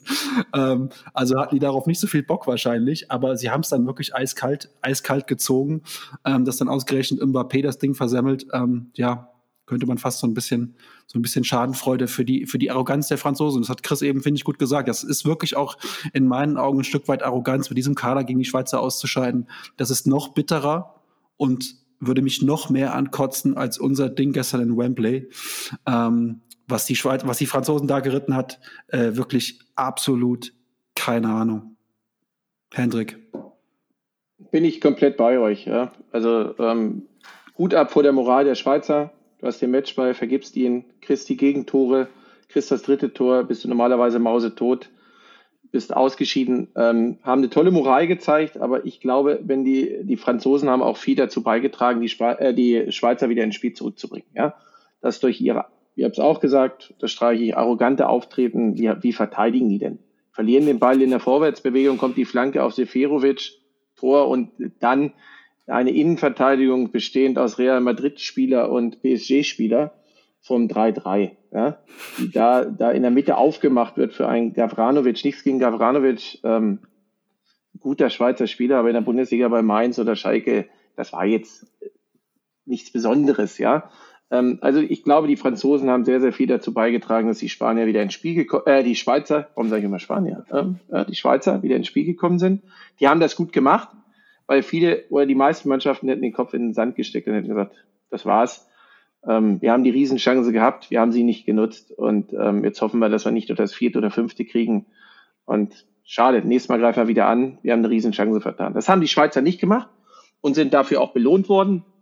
Und es passt dann so zu einem Turnierverlauf, wo du nicht schlecht spielst, wie Mbappé, aber häufig auch Arroganz an den Tag legst viele gute Chancen auch in diesem Spiel, wo er mit der rechten Innenseite am Pfosten vorbeischießt oder dann in der Verlängerung auch, den er mit links, wo er sich fast noch verletzt, an dem das Tor stolpert.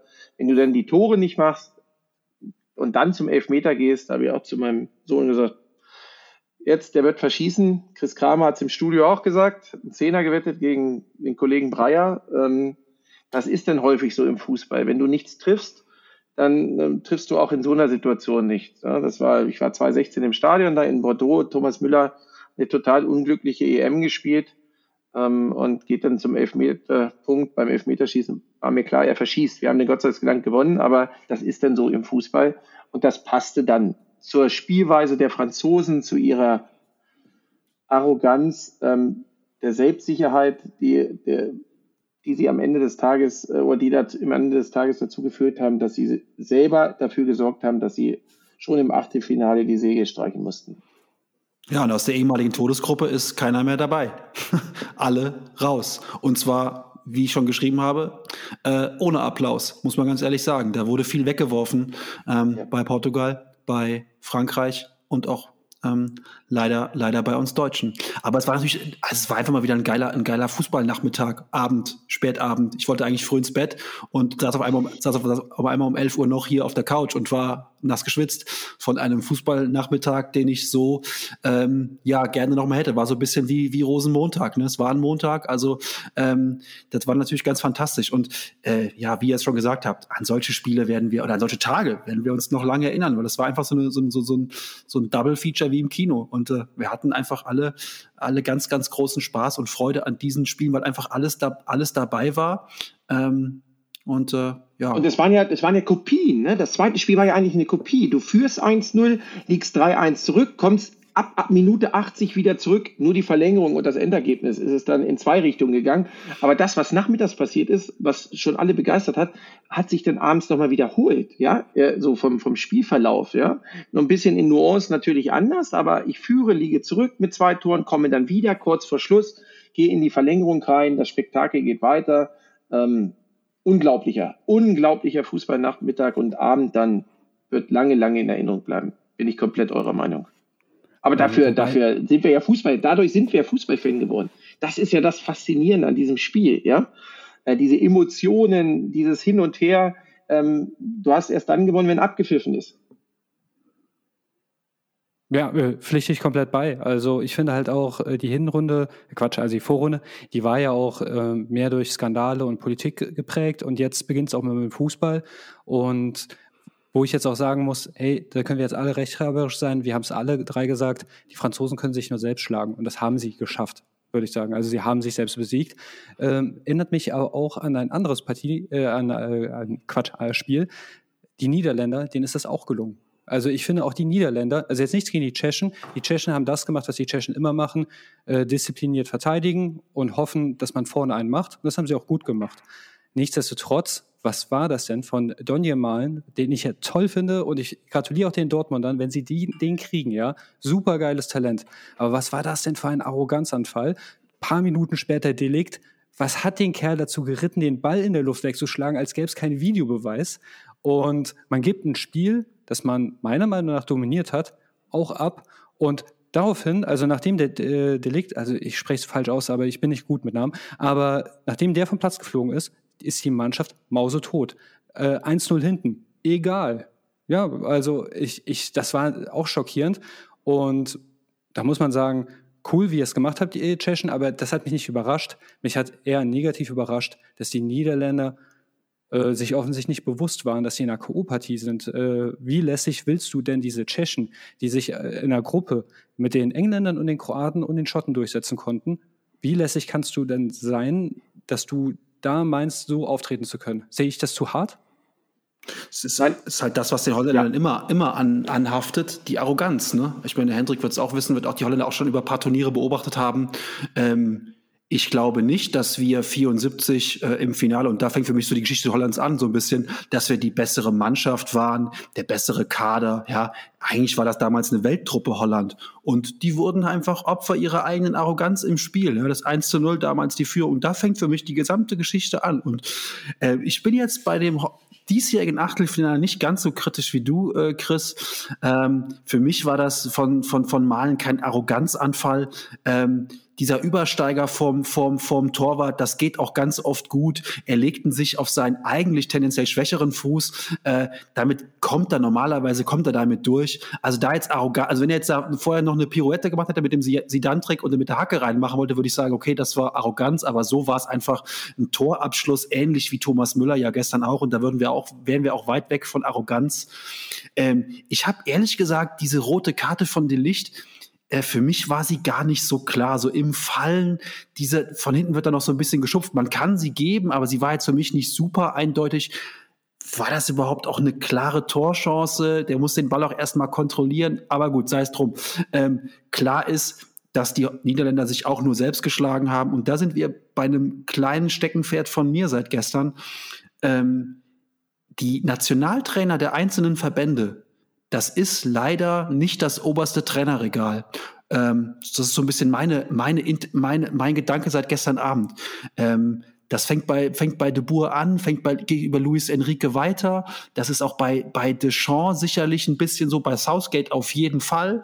Ähm, und das ist, wird jetzt vielleicht ein bisschen was anderes werden ähm, durch Hansi Flick, aber äh, das sind in meinen Augen teilweise Trainer, die aus den Möglichkeiten, die ihnen gegeben werden, in ihren Mannschaften viel, viel, viel zu wenig machen. Ähm, weil einfach das nicht die Trainerklasse ist, die wirklich ähm, so eine solche Mannschaften, auch so Nationalmannschaften, wirklich nach vorne bringt. Und da finde ich, ist vielleicht mal ein Diskussionspunkt, sind die Nationaltrainer, ähm, wie kommen die zu ihren Posten, wie, wie kommen die darin, wie werden die eigentlich benannt? Er wird da wirklich darauf geachtet, was ist das für ein, für ein, für ein für einen Trainer? Wie ist seine Philosophie? Welche Qualifikation bringt er mit? Oder kriegen die einfach den Job, weil sie mal bei Ajax äh, einen Titel gewonnen haben als Spieler? Äh, keine Ahnung, aber ähm, das wirkt doch auf mich teilweise sehr, sehr, sehr wahllos. Und dann fällt es eben auch solchen Underdogs in Anführungszeichen relativ leicht durch, durch Kämpfen, durch, ähm, ja, ich sag mal, ähm, viel Einsatz und Wille, solche Nationen dann richtig vor Aufgaben zu stellen und vor Probleme zu stellen. Und das kann es ja eigentlich nicht sein, dass so eine Mannschaft in Niederlande gegen Tschechien rausgeht oder die Franzosen gegen die Schweizer. Aber es ist, es ist halt eben jetzt dieses, dieses Turnier relativ, also relativ offensichtlich und oft passiert. Also Könnt, würdet ihr mir da, da zustimmen? Ich vermute eher nicht, aber wie, wie seht ihr das, dass die Nationaltrainer eigentlich nicht das oberste Trainerregal sind? Das ist eine spannende Frage. Bin ich jetzt ad hoc, weil ich da noch nicht drüber nachgedacht habe, jetzt mal so reflektiert habe, welche Trainer saßen denn jetzt auf der Bank, dann würde ich dir tendenziell eher recht geben. Ja, ähm, ist immer die Frage auch, welche Top-Trainer wollen sofort Nationaltrainer werden? Wollen nicht im Vereinsfußball, sie verdienen erstens viel, viel mehr ja, und zweitens dort Titel holen. In der Regel kommen diese Top-Trainer ja dann später, werden sie Nationaltrainer. So auch bei Marcelo Lippi und um Top-Trainer mal zu nennen, ähm, dort dann Nationaltrainer. Der andere Weg ist ja so, dass du entweder Co-Trainer warst, so wie Joachim Löw, oder du hast mal als Spieler äh, einen Titel geholt für dein Land. Deschamps Weltmeister. Ja? Ähm, De Boer, der einzige Titel, der mir für, von Holland einfällt, 88, Europameister. Der goldenen Generation, da ist ja auch ein Kuhmann entstanden, der mal Nationaltrainer geworden ist, der dann aber, obwohl er eigentlich eine gute Mannschaft zu dem Zeitpunkt, die, die hatten ja auch Aderlass jetzt, wenn ich nur an Virgil van Dijk äh, denke, also sie hätten noch viel, viel mehr Qualität haben können und hätten normalerweise auch die Tschechen schlagen müssen. Ja? Ähm, der ist ja dann trotzdem zu Barcelona gegangen obwohl er mit einer mit einem kompletten Kader der holländischen Nationalmannschaft große Chance gehabt hätte, um den Europameistertitel mitzuspielen. Entscheidet sich, ich gehe in den Vereinsfußball. Also für viele Top-Trainer ist der Vereinsfußball attraktiver. Zumindest bis zu einem gewissen Zeitpunkt. Und wenn ich jetzt mir die Trainer anschaue, die bei diesem Turnier dabei sind, dann ist mit Abstand der beste und auch erfolgreichste Trainer, der schon ganz, ganz viele Titel auf seiner Visitenkarte hat, Roberto Mancini. Ja, der hat es bei St. Petersburg gemacht, in unterschiedlichen Ligen, in, in England was gewonnen und so weiter und so fort. Das ist mit Abstand äh, der erfolgreichste Trainer und ähm, da, daher glaube ich auch, dass Italien nicht umsonst diesen Weg gemacht hat unter Roberto Mancini, äh, den Italien in den letzten drei Jahren oder vier Jahren gemacht hat. Das ist, trägt klar die Handschrift von Roberto Mancini und da sieht man Trainerqualität. Joachim Löw hat sich, jetzt aber auf Deutschland zurück, zu einem Top-Trainer entwickelt. Ja, aber auch ein Top-Trainer, auch im Vereinsfußball irgendwann, dann ist der Punkt gekommen, dann muss da mal wieder ein frischer Wind, dann, dann, dann kriegst du es nicht mehr hin. Auch egal, wie gut du als Trainer bist. Deshalb würde ich Joachim Löw auch weiterhin als Top-Trainer und Didi Deschamps ist auch ein guter Trainer für mich. Das war die Mannschaft. Da konnte er nicht mehr so viel eingreifen. Die haben gesagt, 3-1, das Spiel ist gelaufen. Und dann wieder zurückzukommen, Chris hat es gesagt, sich zu reaktivieren, ist schwierig. Ähm, das war die, die Arroganz, wo du nur bedingt Einfluss hast als Trainer drauf. Ähm, ja, also ich glaube schon, dass über alle Nationalteams ähm, die Qualität der Trainer besser sein könnte. Man hat Top-Trainer da, ähm, aber für die richtigen Top-Trainer, die Klops und so weiter und so fort, die wollen erstmal Vereinsfußball. Da gibt es auch am Ende des Tages mehr Geld zu verdienen. Muss ja. man ja auch so sehen. Ja? Hansi Flick verdient nur noch Bruchteil. Bruchteil, er verdient immer noch genug, aber ich glaube um die 50 Prozent von dem, was er bei Bayern München verdient hat. Ja, wobei ich glaube auch, ich weiß gar nicht, ob du einen Top-Trainer brauchst, äh, weil ich denke, natürlich gibt es Überschneidungen, wie zum Beispiel, dass ich äh, ein Spiel lesen kann und taktisch versiert bin. Aber das Anforderungsprofil von einem Vereinstrainer und einem Nationaltrainer ist trotzdem ein komplett unterschiedliches. Äh, Jürgen Klopp zum Beispiel ist ein super Trainer, meiner Meinung nach vielleicht der Beste. Äh, der arbeitet mit Spielern Tag für Tag und macht sie besser. Und das äh, gilt auch für Pep Guardiola, der impft den etwas ein. Das machst du nicht in so kurzen Vorbereitungen, das machst du nicht mal gerade zwischendurch. Ich glaube, viel wichtiger ist die Komponente, dass du die Leute dann halt auch motivieren kannst, vielleicht den Patriotismus wächst oder irgendwas machst, dass diese Leute für dich brennen und dass du halt auch wirklich ein guter Taktiker bist. Also der Unterschied zwischen Taktik und Strategie ist ja, das eine ist langfristig und das andere nicht. Und während du im Verein einen Strategen brauchst, der eine, eine, einen, einen Entwicklungsplan für die Truppe hat, brauchst du hier einen Taktiker. Ich habe den Gegner, ich spiele das. Wenn wir führen, mache ich das äh, kriege ich eine rote Karte, mache ich das. Schnell reagieren können und gute Entscheidungen treffen und die Leute auch mit ins Boot nehmen und ähm, die alle zusammenführen. Das heißt, eigentlich benötigst du jetzt nicht den super Pep Guardiola. Äh, ich meine, die Kroaten, welche Trainer haben die? Der Dalic, mit dem sie Vize-Weltmeister geworden sind, der hat zuvor in der Wüste trainiert.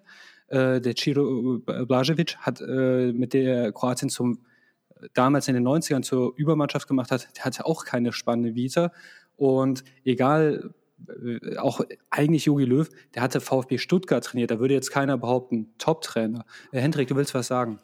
Ja, äh, ich glaube, du hast einen sehr, sehr wichtigen Punkt angesprochen, wie die Eigenschaften eines Nationaltrainers sein müssen. Ja, vor allem Mehmet Scholl hat ja auch gesagt, es müssen Leute dort ran auch, ähm, die Erfolg reich waren in ihrer Karriere.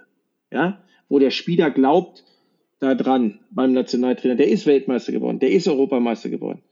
Das hatten wir in unserer Geschichte auch schon häufig mit Rudi Völler, der wo die Mannschaft auf einmal wieder einen Glauben hatte. Ja, die Mannschaft war schlecht und ist Vizemeister geworden. Ja, auch Jürgen Klinsmann hat die dann wieder zu, zum Sommermärchen gemacht, die Mannschaft äh, bei unserer Heim-WM und ähm, hat die auch ein bisschen rausgeholt. Und deshalb bin ich auch davon überzeugt, äh, Hansi Flick ist eine Top-Lösung, aber auch Lothar Matthäus wäre eine super Lösung gewesen. Ja. ja. Ähm, der letzte Weltfußballer hat alles erreicht, Welt-Europameister gewesen, Weltfußballer, Titel gewonnen. Die Mannschaft, wenn er einem Kimmich und Goretzka gesagt hätte, das müssen wir machen, um Weltmeister zu werden, Europameister zu werden, die hätten ihm das geglaubt. Und er hat ja jetzt auch die Analyse, ähm, Franz Beckmann hat nicht umsonst gesagt, und viele, es gibt kaum jemanden, der den Fußball so gut versteht wie Lothar Matthäus.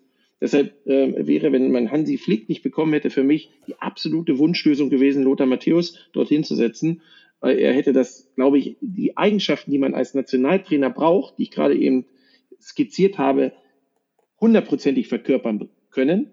Und er kann es auch, ja. Und ähm, deshalb, ja, Chris, bin ich bei dir, Vereinstrainer und ähm, Nationaltrainer sind zwei unterschiedliche Arten, wie man Teams coachen muss und ähm, auch sollte. Ja, was ich halt auch noch zusätzlich denke, ich habe eine spannende Statistik im Netz gefunden und da geht es darum, wer hat wie viele Spiele in den Knochen. Und wenn ich dann jetzt gucke, die Franzosen, die hatten die meisten Spiele äh, mit 62 äh, Spielen im Durchschnitt. Und wenn man jetzt guckt, die äh, Tschechen, die haben nur 45. Das klingt jetzt gar nicht mal so krass, aber dann muss man auch überlegen, die haben sie ja dann Mittwochs, dann kommt Reisestress und alles dazu.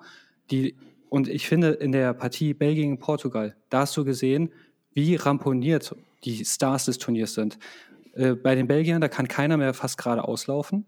Äh, die, die waren ja nur am Auswechseln und die, die sahen ja wirklich mitgenommener aus als die Kroaten äh, im Finale gegen die Franzosen. Und wir haben ja jetzt erst das Achtelfinale gesehen. Die Portugiesen, da habe ich den Willen in den Gesichtern gesehen.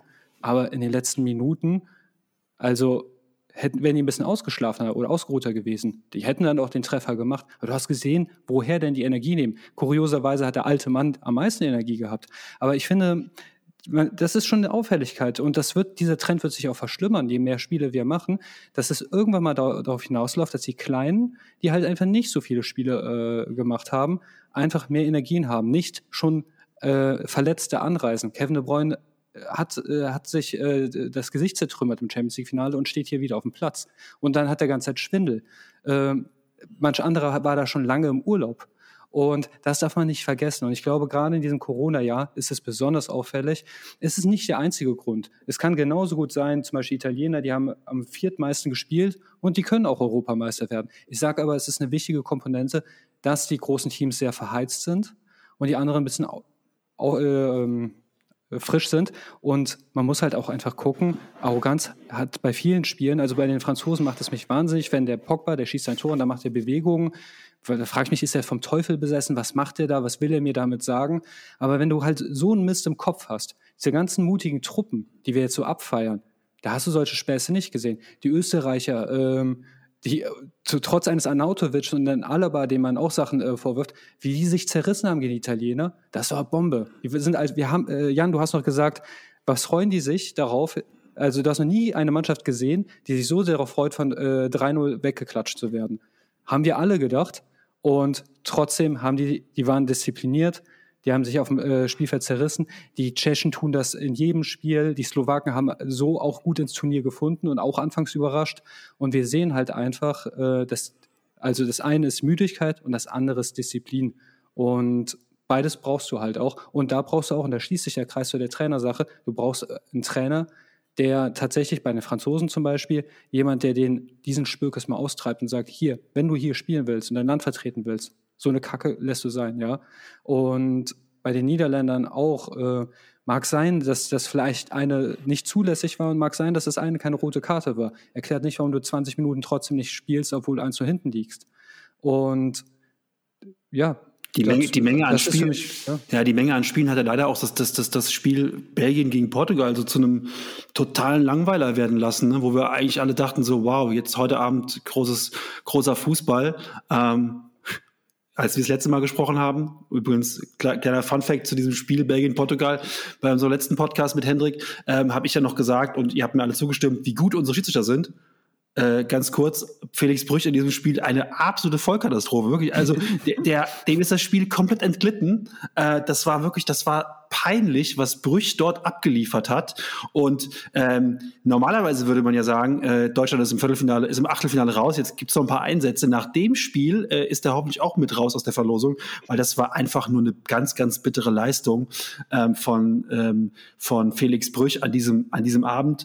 Ähm, das hätte, hätte ich niemals gedacht, dass Felix Brüch ein Spiel so entgleiten kann. Ähm, und äh, muss ich ganz ehrlich sagen, äh, das, aber auch der gesamte Kick. Ronaldo ist die letzten 20 Minuten in diesem Spiel komplett abgetaucht. Der war gar nicht mehr, der war gar nicht mehr da. Also das spricht ja auch für das, was Chris eben äh, gesagt hat, äh, dass der auch platt war, einer der der austrainiertesten überhaupt. Aber dann ähm, ja äh, bei so einem Spiel kann der auch nichts mehr zulegen, weil er einfach körperlich auch vielleicht am Ende ist. Und dann die ganzen Verletzten. Gestern Abend haben wir es gesehen. Ne? Also auch da, wie viele Spieler wurden gestern Abend auf einmal verletzt ausgewechselt bei Schweden gegen Ukraine? Ich habe es also nicht gesehen, ich habe es nur nachgelesen. Das war ja fast so Celebrity Deathmatch mäßig. Immer muss einer raus und dann mal gucken, wie viele noch auf dem Platz stehen. Also ähm, Interessant ist daran halt nur, dass das, was Chris jetzt sagt, ich glaube, das habe ich schon mit Kumpels 2002 oder 1998 besprochen. So, ja, immer zu viele Spiele und die Stars sind ja beim Turnier müde. Damals Ronaldo 98 im WM-Finale, die Nummer mit dem Knie und so. Also das, das Rad wird immer weiter gedreht, ja. Die Kader werden immer größer und damit kann man das Rad auch immer weiter drehen. Und dann ist es halt so, dass bei den großen Turnieren, auf die wir uns alle so freuen, dann oftmals äh, große, große Spieler, große Nationen früh rausgehen, weil ihre Spieler einfach ja, überspielt sind. Und ähm, ja, das ist vielleicht ein, ein, ein, Problem, aber ich glaube nicht, dass wir das nochmal noch mal eingefangen kriegen. Ist halt schade, dass für so ein großes Spiel, was wir uns alle erwartet haben, Belgien gegen Portugal, dann so ein, dann so ein mieser, mieser Kick wird.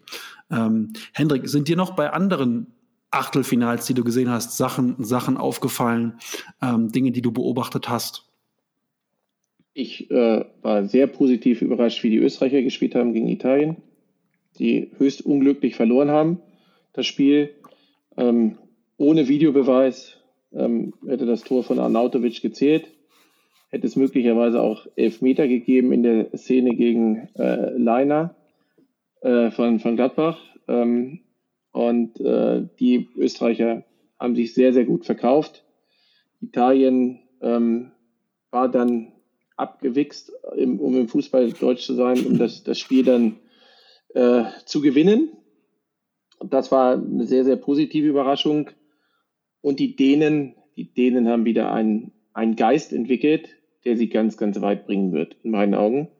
Ähm, die, was die in diesem Turnier miterleben mussten mit Christian Eriksen, was dann zum Happy End geführt hat, dass du dann nach so einem schrecklichen Erlebnis für die Mannschaft äh, mit, mit drei Punkten dann noch Zweiter wirst, in der Gruppe weiterkommst, durch so ein faszinierendes Spiel da in Kopenhagen. Kopenhagen ist ja ein Ort für, für faszinierende Spiele, ja, anscheinend, ähm, oder Momente, besondere Momente. Ähm, das hat was ausgelöst bei den Dänen. Und äh, ich habe gestern nach dem Spiel mich gefragt, so, wer, wer soll denn jetzt Europameister werden oder wer wird denn Europameister? Ich habe mich so ein bisschen an 92 zurückerinnert, äh, als die Dänen vom Sofa gekommen sind, ähm, weil Jugoslawien ja eigentlich mitspielen sollte und die lagen alle am Pool und sind dann Europameister geworden. Für mich ist der Geheimfavorit jetzt, ähm, sind es die Dänen. Die werden, glaube ich, die Tschechen besiegen. Dann sind sie im Halbfinale. Da muss man sehen, was da passiert. Und ähm, deshalb die Dänen haben dann nach, dem, nach einer sehr, sehr starken Anfangsphase der Waliser, um auf dieses achte Finale nochmal einzugehen, ähm, mit dem ersten Tor das, das gut gespielt. Österreich auch. Unglücklich ausgeschieden. Und ähm, sonst so spektak spektakuläres oder einprägsames war jetzt aus den anderen Achtelfinalspielen aus meiner Sicht jetzt nicht mehr berichtenswert oder bei mir hängen geblieben. Das waren so, was ich, das waren ja auch die ersten beiden Spiele, die dort stattgefunden haben. Belgien, Portugal sehe ich genauso wie ihr. Hatte ich auch viel, viel mehr erwartet. Brüch auch komplett d'accord. Katastrophale Leistung. Schlechte Tagesform vielleicht auch nur hoffentlich, weil er wird wieder einen Einsatz bekommen. Aufgrund des Ausscheidens von Deutschland gehe ich von aus, dass er dann weiter im Turnier bleibt. Und ähm, ich weiß nicht, Chris, du, Jan, noch irgendwas zu den anderen Spielen, die ich jetzt kurz angerissen habe, was euch da noch aufgefallen ist?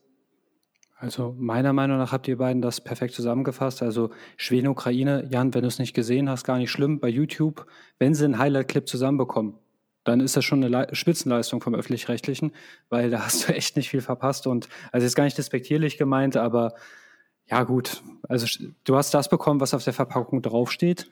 Ähm, zur äh, Verletzungsthematik äh, will ich nur eins noch hinzufügen. Momentan wird ja diskutiert, ob wir jetzt, wo Corona in Anführungsstrichen vorbei ist, wieder zu drei Wechseln zurückkehren sollen. Sehe ich komplett anders. Wir sollten bei fünf Wechseln bleiben. Ich finde das auch gut, dass in der äh, Verlängerung ein Wechsel dabei ist. Und es wird ja auch darüber geredet, äh, zusätzlicher Wechsel, wenn Kopfverletzung. Äh, ich finde, das hat das Turnier auch gezeigt, dass solche Regeln nicht verkehrt sind. Also bitte, bitte UEFA und FIFA, DFB und wer alles noch mit am Tisch sitzt, diese Regel bitte beibehalten. Aber ansonsten, also vom Zusammenfassen habe ich jetzt nichts. Was ich vielleicht noch mal zum Abschluss, ich weiß, ich kriege wieder keins von euch, aber so eine Art Power Ranking oder wer, was, was für ein Turnierverlauf äh, erwartet ihr euch? Ich würde gerne vor dem Power Ranking noch zwei Sachen an, ansprechen, die mir noch bei den relativ öden ähm, äh, Spielen am Samstag, also öde ja nicht, aber die waren halt nicht so spektakulär. Äh, noch zwei Sachen, da möchte ich ganz, ganz kurz, ich denke, es werden uns auch Leute zuhören ähm, von der UEFA und so, einfach mal zwei, zwei sagen, die, die mir noch wichtig sind. Erste Sache, bitte beim Abseits, wenn jemand im Abseits steht, drei Meter und mehr, bitte die Fahne sofort heben, nicht erst warten, bis derjenige dann nochmal einen 80 Meter Sprint gemacht hat bis zur Eckfahne und dann die Fahne heben.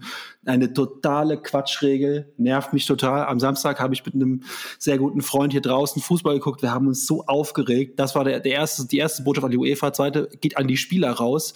Was dringend aufhören muss, ist äh, dieses äh, Krämpfe, Verletzungen und die damit verbundene Ausspielerei des Balls des Gegners als taktisches Mittel einzusetzen. Das muss sofort bitte wieder aufhören. Es ist mir so nervig aufgefallen jetzt bei der EM, ähm, dass ganz häufig Spieler liegen bleiben und dann sehen sie, ach, der Ball wird gar nicht ausgespielt. Na, dann ich stehe dann doch wieder auf und sprinte mal kurz zurück.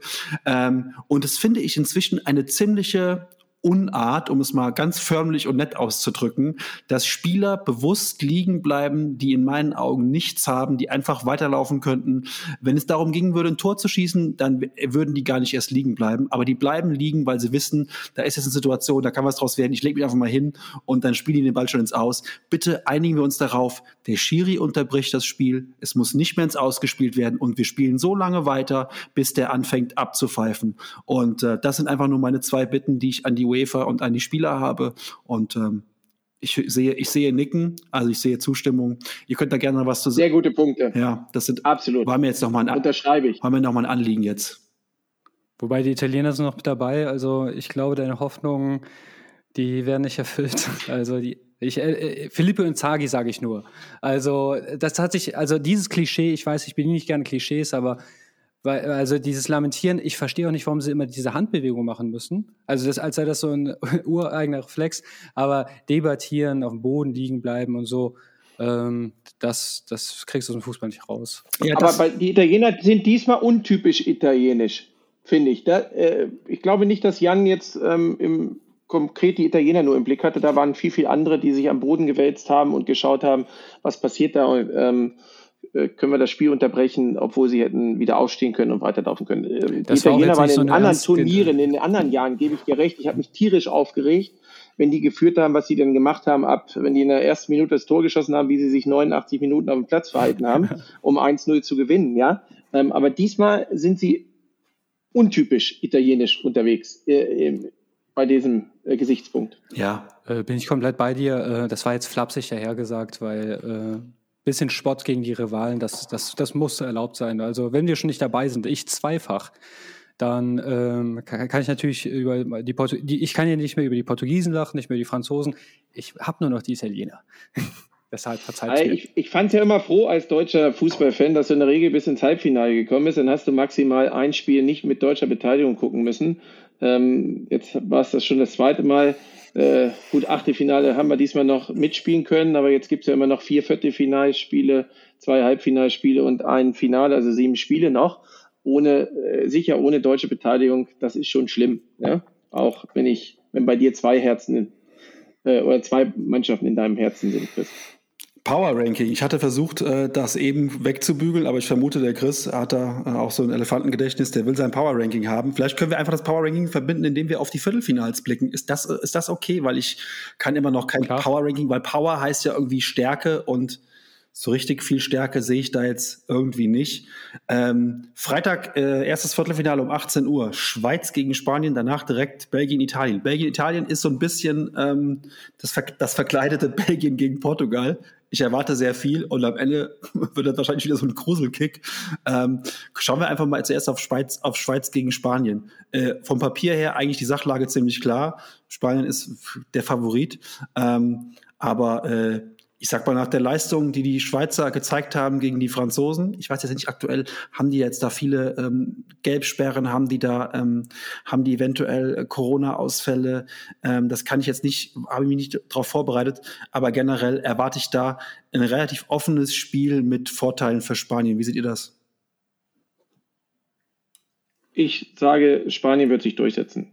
Schweiz, dieser emotionale Moment nach 67 Jahren zum ersten Mal im Viertelfinale, ähm, und nach dieser Leistung, wo sie auch äh, sehr, sehr viele Körner haben verloren, äh, die Spanier haben auch 120 Minuten gespielt, aber ich glaube, äh, dass die Spanier sich sicher durchsetzen werden in dem Spiel.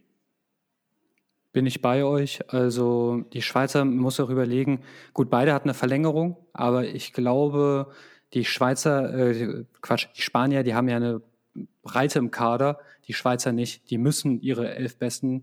Und ja, da kann der Enrique ein bisschen rotieren. Also er soll jetzt nicht eine B11 hinstellen, aber ihr wisst, was ich meine.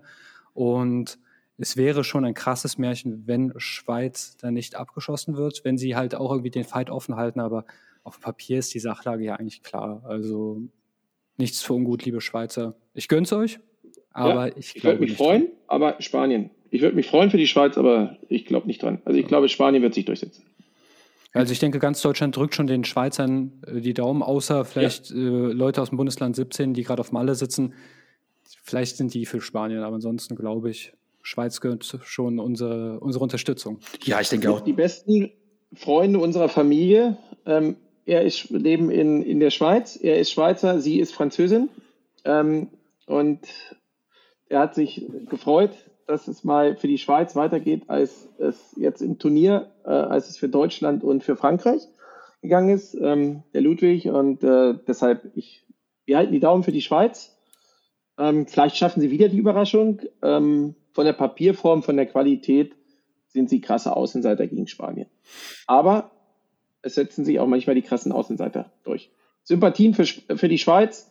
Tipp, wenn ich äh, setzen muss ähm, oder wetten müsste und Geld einsetzen müsste auf die Spanier.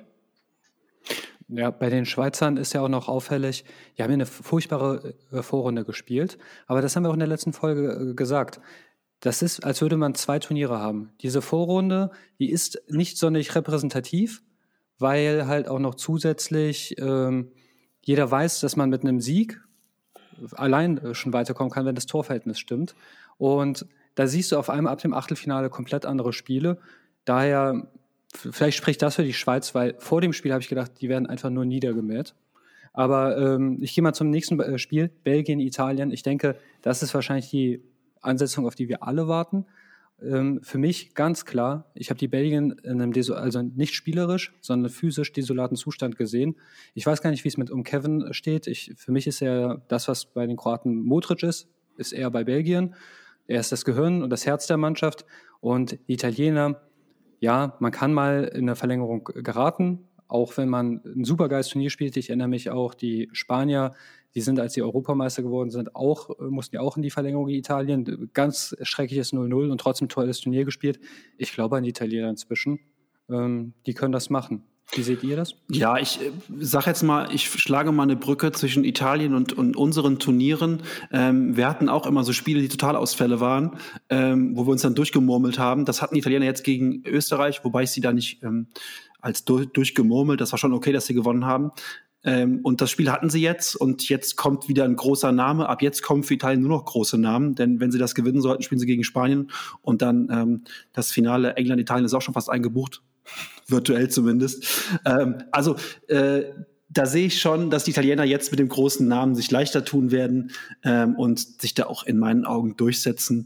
Ähm, sie hatten ihre Delle, sie hatten eine sehr, sehr starke Vorrunde, äh, Vorrunde und ähm, werden jetzt aufgrund der großen Namen einfach auch anders ins Spiel reingehen. Das kommt ihnen, glaube ich, auch entgegen. Lukaku spielt in Italien, ähm, den werden sie also einigermaßen kennen. Da wird keiner überrascht werden von den Innenverteidigern. Ich weiß nicht, ob Chiellini wieder dabei sein wird, jetzt im, im Viertelfinale.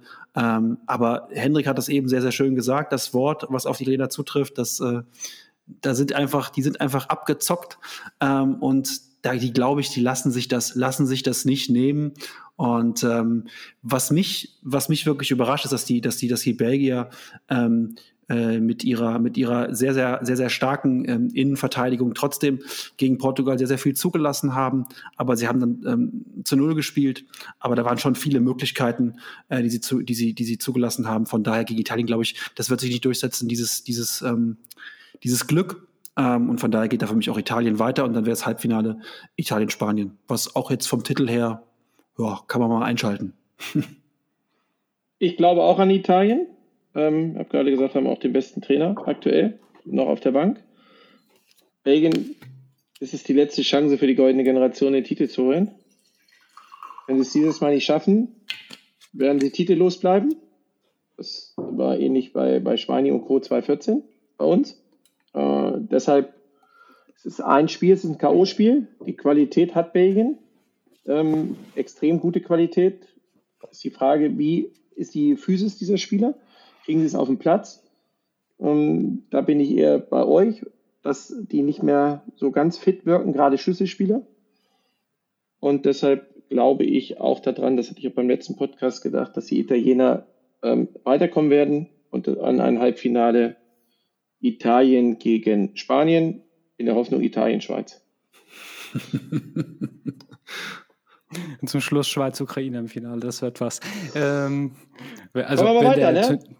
Dänemark, ja. mache ich gleich mal weiter. Dänemark, Tschechien. Ähm, ich habe gerade den Geist der Dänen ähm, betont und deshalb glaube ich, werden die Dänen das Spiel gewinnen.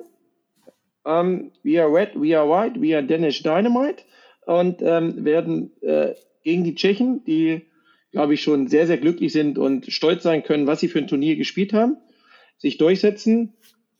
Und ähm, England, England wird den Sieg gegen Deutschland, da werden sie Rückenwind bekommen und werden sich gegen die Ukraine durchsetzen, sodass ich da dann an ein Halbfinale Dänemark gegen England glaube. Wobei es natürlich zu den Engländern passen würde, nach diesem Spiel jetzt gegen die Ukraine 13-0 auszuscheiden. Äh, rote Karte, ähm, rote Karte für, ähm, für äh, Raheem Sterling nach einer Tätigkeit ähm, an Sinchenko, irgendwie sowas. Das würde halt auch zu England einfach passen. Oder Pickford wirft sich den Abwurf äh, gegen den Innenpfosten, der Ball geht rein. Ähm, aber ich glaube auch, ähm, ich bin sehr, sehr gespannt, wie jetzt äh, England reagieren wird nach diesem Sieg ähm, gegen uns. Und jetzt spielen sie zum ersten Mal auswärts. Sie spielen in Rom. Ähm, auch für die Engländer ein relativ historischer Ort, was Siege und Niederlagen angeht. Ähm, kann man auch gespannt sein, äh, wie sie auch dort, da empfangen werden. Ähm, von daher, normalerweise werden sie die Ukraine schlagen, die, ja, äh, keine Ahnung, wie die ins Viertelfinale gekommen sind, aber das ist für mich ist das eine, eine völlige Überraschung. Keiner weiß, was die da, was die da zu suchen haben. Ähm, für mich, ich habe das Spiel gestern nicht gesehen, aber was ich so gelesen habe, Schweden war für mich eigentlich der klare Favorit in diesem Spiel. Aber okay.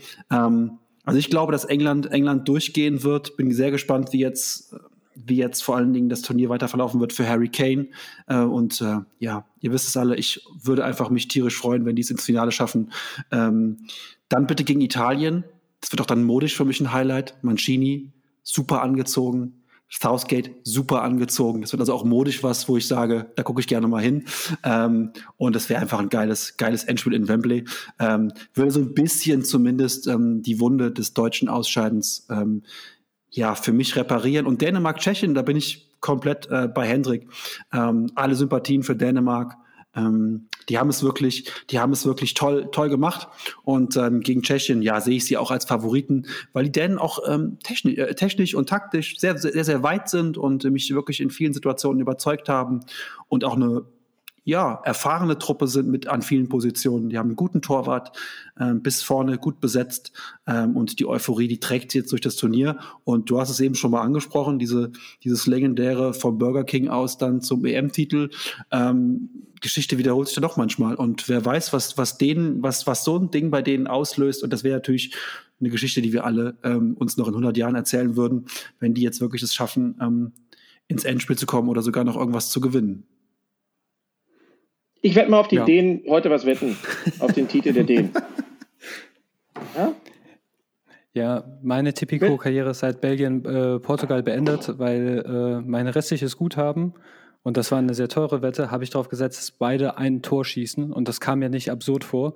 Und auf einmal machen die Portugiesen in 90 Minuten nicht. Ach, schrecklich. Naja, gut, dass ich. Der äh, Guerrero äh, hätte ja reinschießen können, Chris, oder ein bisschen näher. Ne? Dieser Pfosten hätte auch reingehen können. Das also, hättest du dir verdient gehabt, definitiv. Also mein also Fernseher also, gut, dass er keine Gefühle hat. Aber äh, zum restlichen Turnierverlauf, also Tschechien, Dänemark habt ihr perfekt zusammengefasst. Das Einzige, was die Dänen, wovor sie sich hüten müssen, ist, ähm, dass sie nicht in Rückstand geraten, wenn die Tschechen in Führung gehen. Die sind defensiv stark, dann die können ein 1 zu 0 äh, verwalten. Und aber ansonsten ist Dänemark klar der Favorit. England, Ukraine. England kann nur über sich selbst stolpern. Ich erwarte allerdings, und das macht England wieder doch zum Mittitelanwärter. Die können wirklich so schnörkellos wie die Franzosen den Titel holen. Äh, die Franzosen haben auch kein einziges Spiel begeistert und hatten zum Schluss den Pott. Das kann auch England passieren. Kann aber auch sein, dass England England ist und tatsächlich äh, gegen Ukraine oder eher wahrscheinlicher dann gegen Dänemark ausscheiden, die dann mit Herz einfach mal das englische Tor stürmen ich will ganz ehrlich sein, auch wenn der Jan mich dafür nicht so mögen wird, ich würde es den Dänen sehr gönnen, dass die wirklich als aufgeweckte Truppe, diese Engländer, die für mich einfach mit Anti-Fußball, der erfolgreich ist, dastehen, wo sie stehen. Die Dänen dann im Finale gegen am liebsten die Italiener, die es für mich auch am meisten begeistert haben.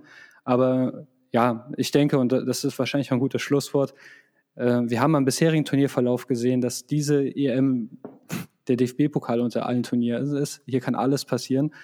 Aber wenn es so laufen würde, dann wäre ich nicht überrascht. Und ja, dann könnte ich der Sache noch was. Also ich gucke auf jeden Fall weiter, weil gute Truppen sind ja dabei.